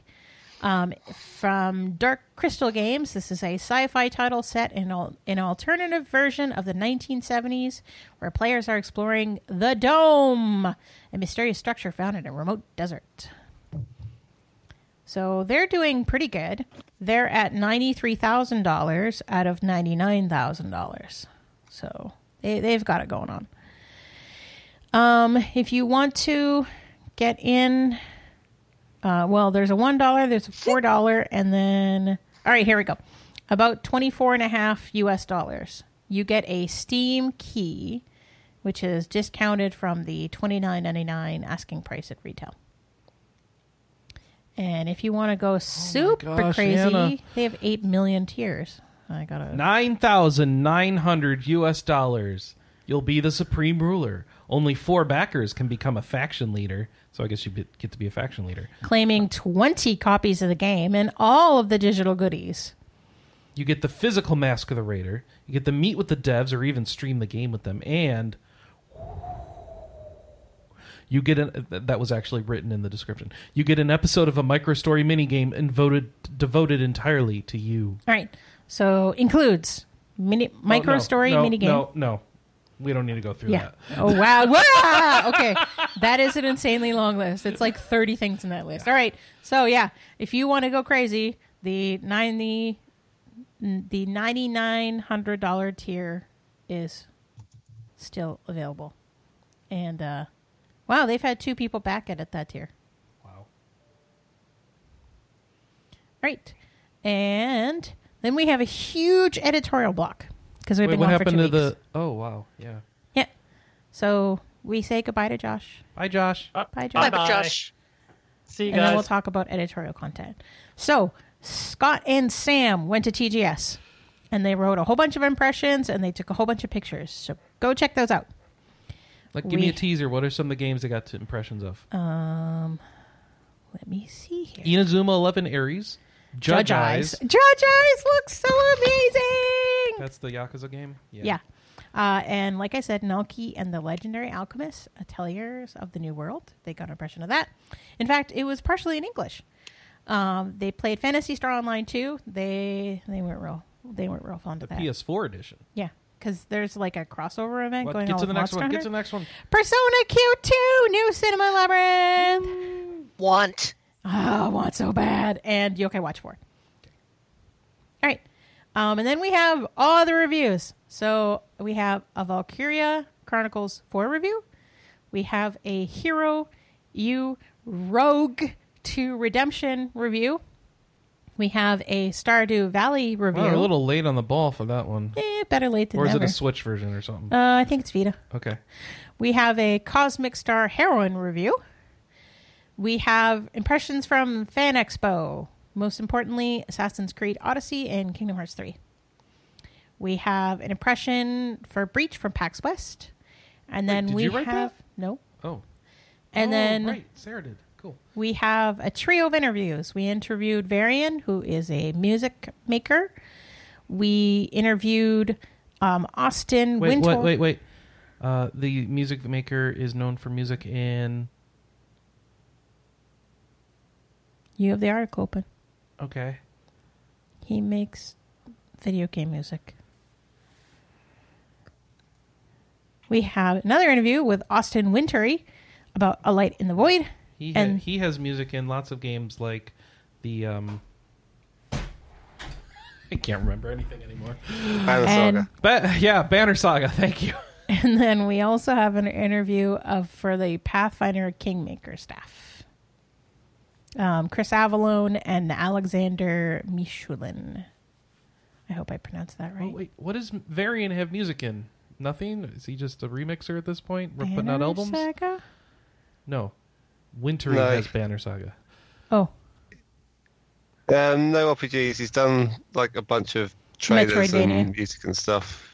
Uh, no, not Metroidvania. I think he's more sort of getting into it at the moment. But okay. But yeah, he does music. yeah, Okay, All right. Uh, boxers. Brees. Oh, okay. Um, Square Enix had a TGS stream, and we sort of went over what everything happened there. Yep. Um, there was more information that came out about Tales of Crestoria, where the main cast was introduced. Why Um, the guy has a weird tattoo on his belly? No, I don't No. think we've talked about that yet. Okay. Um, Final Fantasy 15 and Terra Wars is having a crossover. Um, Harvest Moon Light of Hope came out on iOS and Android. Um, we have first screenshots of Conception Plus and the story behind it as well. Um, Prodigy Tactics has left early access, so you can jump in on the full game now. Um, we have God Eater 3 uh, main story information. Uh, we talked about Vigilantes being out now. And um, Sinner Sacrifice for Redemption, I think, might be out at this point. We put up a, oh no, October 18th. Um, we talked about the fact that the Arc of Alchemist has been delayed in Japan. know what these games are. You're just brushing by. What's a vigilantes? What's a vigil- sinner sacrifice? For you should redemption? read the story. This is the Oh, brief right. section. Oh, Chris. okay. All right. Fair enough. Go to the site, read Yep. the story. Okay. And there's so many games that have these fuzzy Anna, wuzzy names. Anna, are you saying if I take the plunge and make the lunge, I'll find the sponge? I hate you. There's so many games that have these floofy names that when um, a story for something else came up this week, I was like, wait, isn't that the game that just got delayed? And Alex was like, no. And I think we had this conversation at least twice this week. So yeah, Arc of Alchemist um, was delayed in Japan. It was supposed to come out in October. Sorry, it was supposed to come out in November. Now it's coming out February 2019. It has not been announced for North America yet, but it's kind of one of those games that Nisa would do. Um, or Iffy. Um, Hyakki Castle is adding more floors. So if you have been playing Haunted Dungeon Hyakki Castle on PC, yes, um, or PS4 or Switch, there are more floors to go down. X Order. Exorder. Fantasy turn based strategy RPG coming to the Switch this month. Yep. I've never heard of this one before, but uh, yeah, you're going to do fantasy strategy. It, the art style looks kind of like Clash of Clansy, doesn't it? Yeah, it does actually. But it's uh, TRPG ish. Interesting. You have to check that out. 13 bucks. Right. And if you have been looking forward to Mutant Year Zero, The Road to Eden, which is a tactical RPG coming out on PC, PS4, and Xbox One, it has a release date of December 4th and a new developer demo. This one looks like XCOM ish. Yes. All right. Feedback. What games do you want on the PlayStation Classic? So if you ever want to provide feedback to us, No, you no. have. Tell us what the feedback is first. Well, no. Oh, okay. We have a lot of feedback. Yes, so we're going to we're going to bookend this. Oh, so all right, if all right. you want to provide feedback, don't listen to Chris because he's a wet sponge. It's the wet sponge room. Number one, you can email us podcast at rpgamer.com, and you too can be mixed among the spam. It's all cleaned out now. Now I can actually read the email that's there. All right, You say that every rpgamer.com. week. Um, you can call or text 608 729 4098.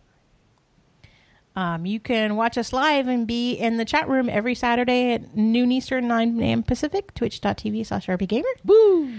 Or you can go to the website, rpgamer.com, find the RPG cast, most recent RPG cast, slap a reply down there.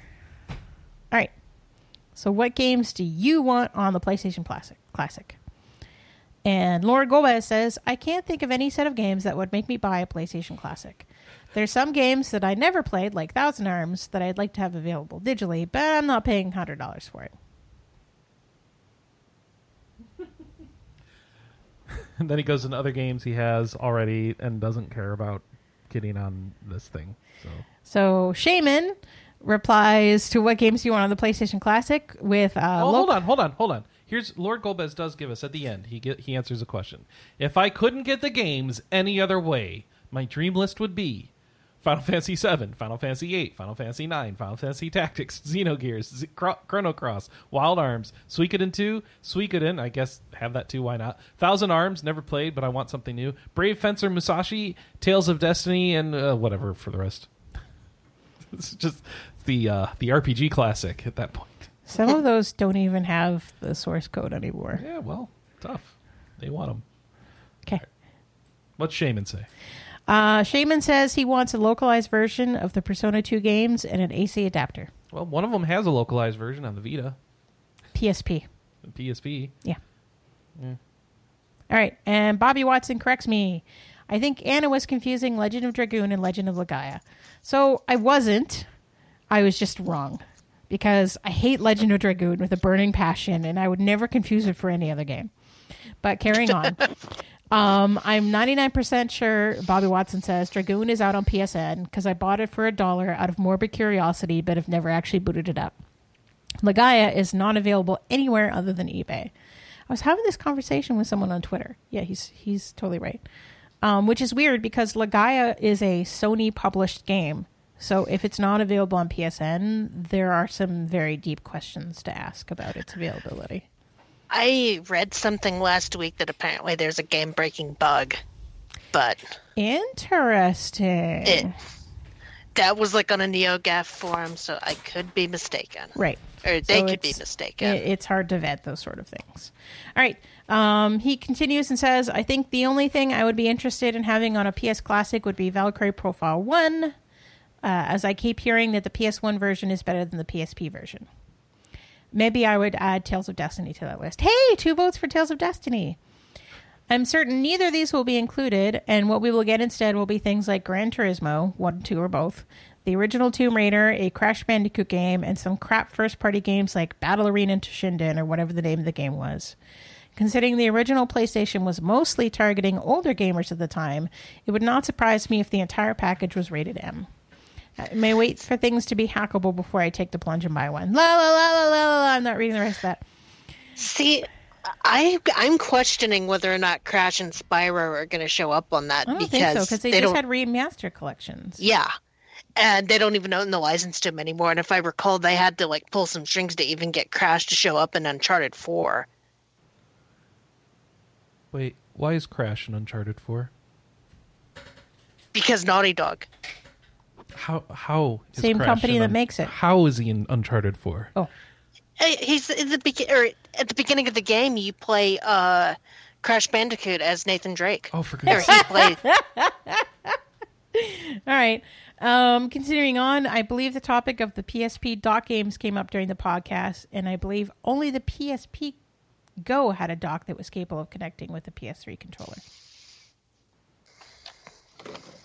Uh yeah, that sounds right. Yep.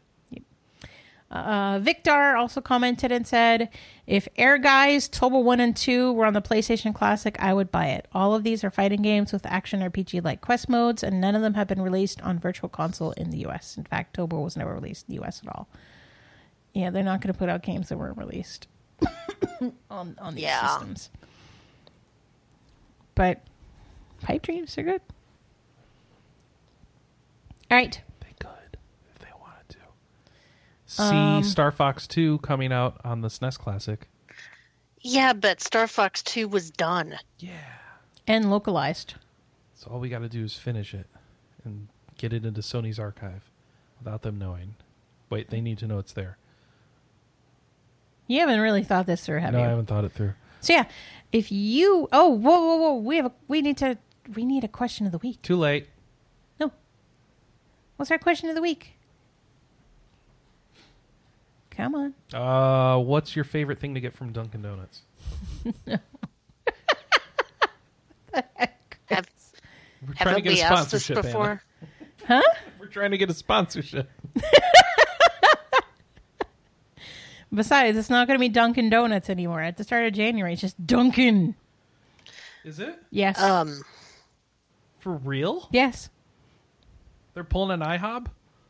No, they're doing it for realsies. Oh wow. There- There's no high hop about this where it's going to be like psych. They like revealed all the new logos and stuff. what about uh, what game made you realize you still love JRPGs or just RPGs in general? Ooh. The Dragon Quest conundrum. Yeah. What the answer is all going to be ta- uh, trails you in the sky realize games. you love JRPGs. And I mean, it could be initially or re reinvigorating your love, like how Dragon Quest Eleven has been with most of the staff. Daniel in the chat room wants us to ask, "What games do you want on the N64 Classic?" Oh God. Uh, Can we not have that conversation? How about we yet? not have one? the version of Final Fantasy VII that was going to be before it switched to Final Sony. Fantasy Final VI? Fantasy VI tech demo, Yeah, Yeah, that. playable. that would just make people angry. Salty. Yeah. oh, okay. All right. So coming out this week, or already coming out, or Yeah, I already think I'm running out of steam here. Let's uh, hit up the new releases. Disgaea 1 Complete's coming out for PS4 and Switch. The World Ends with You Final Remix is coming to Switch. Yay! Child of Light on the Switch. October 11th. Yeah. And Luigi's Mansion, That's which not isn't really an RPG. RPG, but that's okay. Comes out I, I October like to 12th. give Luigi shoutouts. Ouija. All right. So, what are people going to be playing this week? I know Chris is going to be playing Dragon, Dragon Quest Quest 11. 11 apparently forever. Yeah. I didn't know there was that much post game, so I should have. Kelly, are you I- are you going to be playing Dragon Quest 11 this week? Yeah, I want to try and get to Yggdrasil, and I also want to at least finish um, Ogden's story of Dragon Fantasy so that I can play a little bit of Dragon Fantasy 2 just to talk, be able to talk about it on Backtrack. Yay! Um, I'm going to be playing uh, Jake Hunter, and I just need to finish it before The World Ends with You comes out on Friday. Friday, yes. I'm, I'm sure I'll do that. I might even squish another game in there. For a second there, I thought you were saying you want to finish Jake Hunter before the world ends. Yeah. No, no, that's- no, no, no, no. That's, that's actually kind of accurate. All right. Um, Was that Uh, your impression of record scratches? it's the world ends with you. Okay. Uh, Pascal, what are you going to be playing? Mm, I think I'm just going to get accidentally sucked into another dimension. Okay. Yeah. Sounds good to Four me. two eight. Well, I I hope you go to the dimension that has lots of pretty girls and weed. You should go to the Wow. meat dimension. The meat dimension. No, Yeah. GA. No. I'm going to go to the dimension No. that has lots of Dunkin' Donuts. No, Now just that's a dimension. Just Sponsorship. Dunkin'. All right. Uh, and Alex is going to work on feeling better this week. But are there any games you're going to be playing while you're working on feeling better? Oh, I'm going to be ending the world. Okay. I will be joining you as soon as I can. All right. That's the show. Yay! Yay! Everybody, Thanks, everybody. Thanks everybody for joining us. We'll see you next week. bye bye. Wait, next week? Yes? No? Yeah. No. Yes? Why would not? Yeah. Uh, because we keep We going every a- two weeks. We have a thing. We should be able to do a show around the conference that we're going to. Okay. So, yeah. Yay. Yay. We'll, we'll see you next week. Yep. Bye-bye. Oh wait, Bye-bye. wait, wait, wait, wait, wait. Wait, wait, wait. Bye. Extra life. Right. Extra Life is November 3rd and 4th. So we we are going to be teaming up with PS Nation this year. Again. Well, we haven't in a few years. Uh, last year we did. Not really. Well, yeah. I went there and did a combined thing with them. Okay. You even talked about it to me last night. I totally forgot about that. Yeah. So we're teaming up with PS Nation again this year. and they're coming here. Hey. They're coming to our house. Yeah. Unless plans have changed. We haven't talked to them in 10 days. No, I'm, you I'm pretty be- sure they're still here. Okay. are you So- going to be failing Dark Souls again?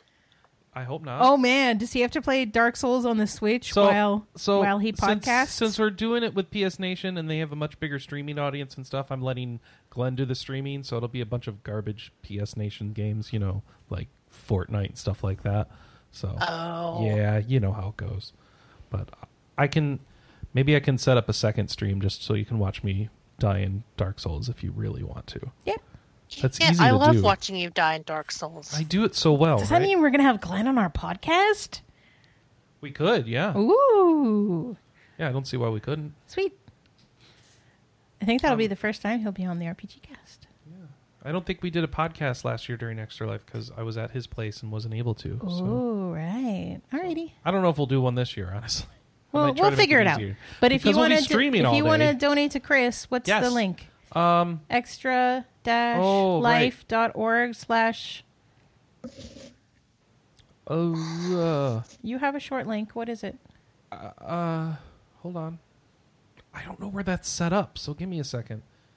Oh, you're so bad at this. I'm really bad at this. Let's talk more about Extra Life in general. Why why do we play Extra Life, Anna? So we raise money for um, for the kids, and all of the money raised during Extra Life goes to the Children's Miracle Network, who take care of kids in various hospitals while they are sick. And what hospital am I playing for? You play for a Wisconsin hospital that I never remember the name of. The Children's Hospital of Wisconsin. Yeah, yeah, that's it. That's funny. Um, I and we'll a- be more put together in terms of Extra Life in future weeks. Yes. That said, can I get a better link? Page link. Can I do Chris P? Save changes? I got Chris P. All right. So you extra dash life.org slash participant slash Chris P. Sweet. Every year it's different whether or not you're going to get a good link. So It's like Chris your P is good, crispy. right? Yeah. Crispy. That's a good link, right? C H R Should I go for a different one? Should I go for Psalm 1001? Crispy um, Chris. Well, Chris now you, now you've committed to Crispy. I've committed to Chris P. Let's Yes. commit to Chris P. So uh, let me put it in the show notes. So if you uh, happen to dig your way through to the show notes, where do we link those anymore? on the on the page where we post the podcast. Mm-mm. Well, why aren't you putting them there? They never made it onto the new site. Well, then you should start putting them there, Chris. I just realized that now. All right, so show notes are coming back, and it's going to have the link to Yeah, donate forget the to Chris for notes. Extra I'll just Life. put the link to Extra Life in there. Boom. We're gonna, We're gonna have to. talk Either about way, this after we the got a show. we got a link for Extra Life in the sh- in the show. Yay! So if you go to the the show page, the story for the show on the page, you know where it says RPG Cast, there'll be a link to me on Extra Life if you'd like to donate for me. Is anyone else doing Extra Life? Sam and Scott. Sam and Scott. Any no one else on the show here today? No Kelly. No, I usually just hang with you. Pascal disappeared. So okay. Alex has done it some years, but it's been a while, hasn't it? No, I've not done it any years. Oh, did you just stay up with me one year? Possibly. It Okay. clashes Possibly. with Yeah. stuff I usually do on weekends. So Gotcha. All right. All right. So thank you, So- everybody. Oh, extra extra life is November Third and fourth. through fourth. Yep. So and since we have uh, PS Nation coming over, they uh, will be doing the traditional twenty four hours method instead of the split to two 25 hours 12s. method? Well, yeah, twenty five hours method instead of the twelve hours, twelve hours. Okay. Um, at this point, I'm an old man and I can't make it through. So at some point, you will catch me napping. that will be fun. I hope for you. So, all right. I, on the other hand, am not participating this year because I have way too many balls in the air that I'm attempting to juggle and already dropping some of them, and so I just don't want to do extra life. I'll be Oh, on the stream. Sarah, Noodle's doing it. So Okay. Sarah McGar also um, search for her on Extra Life. You should be able to just search for Sarah McGar somewhere. Um, I don't have her link, but you could donate to her as well.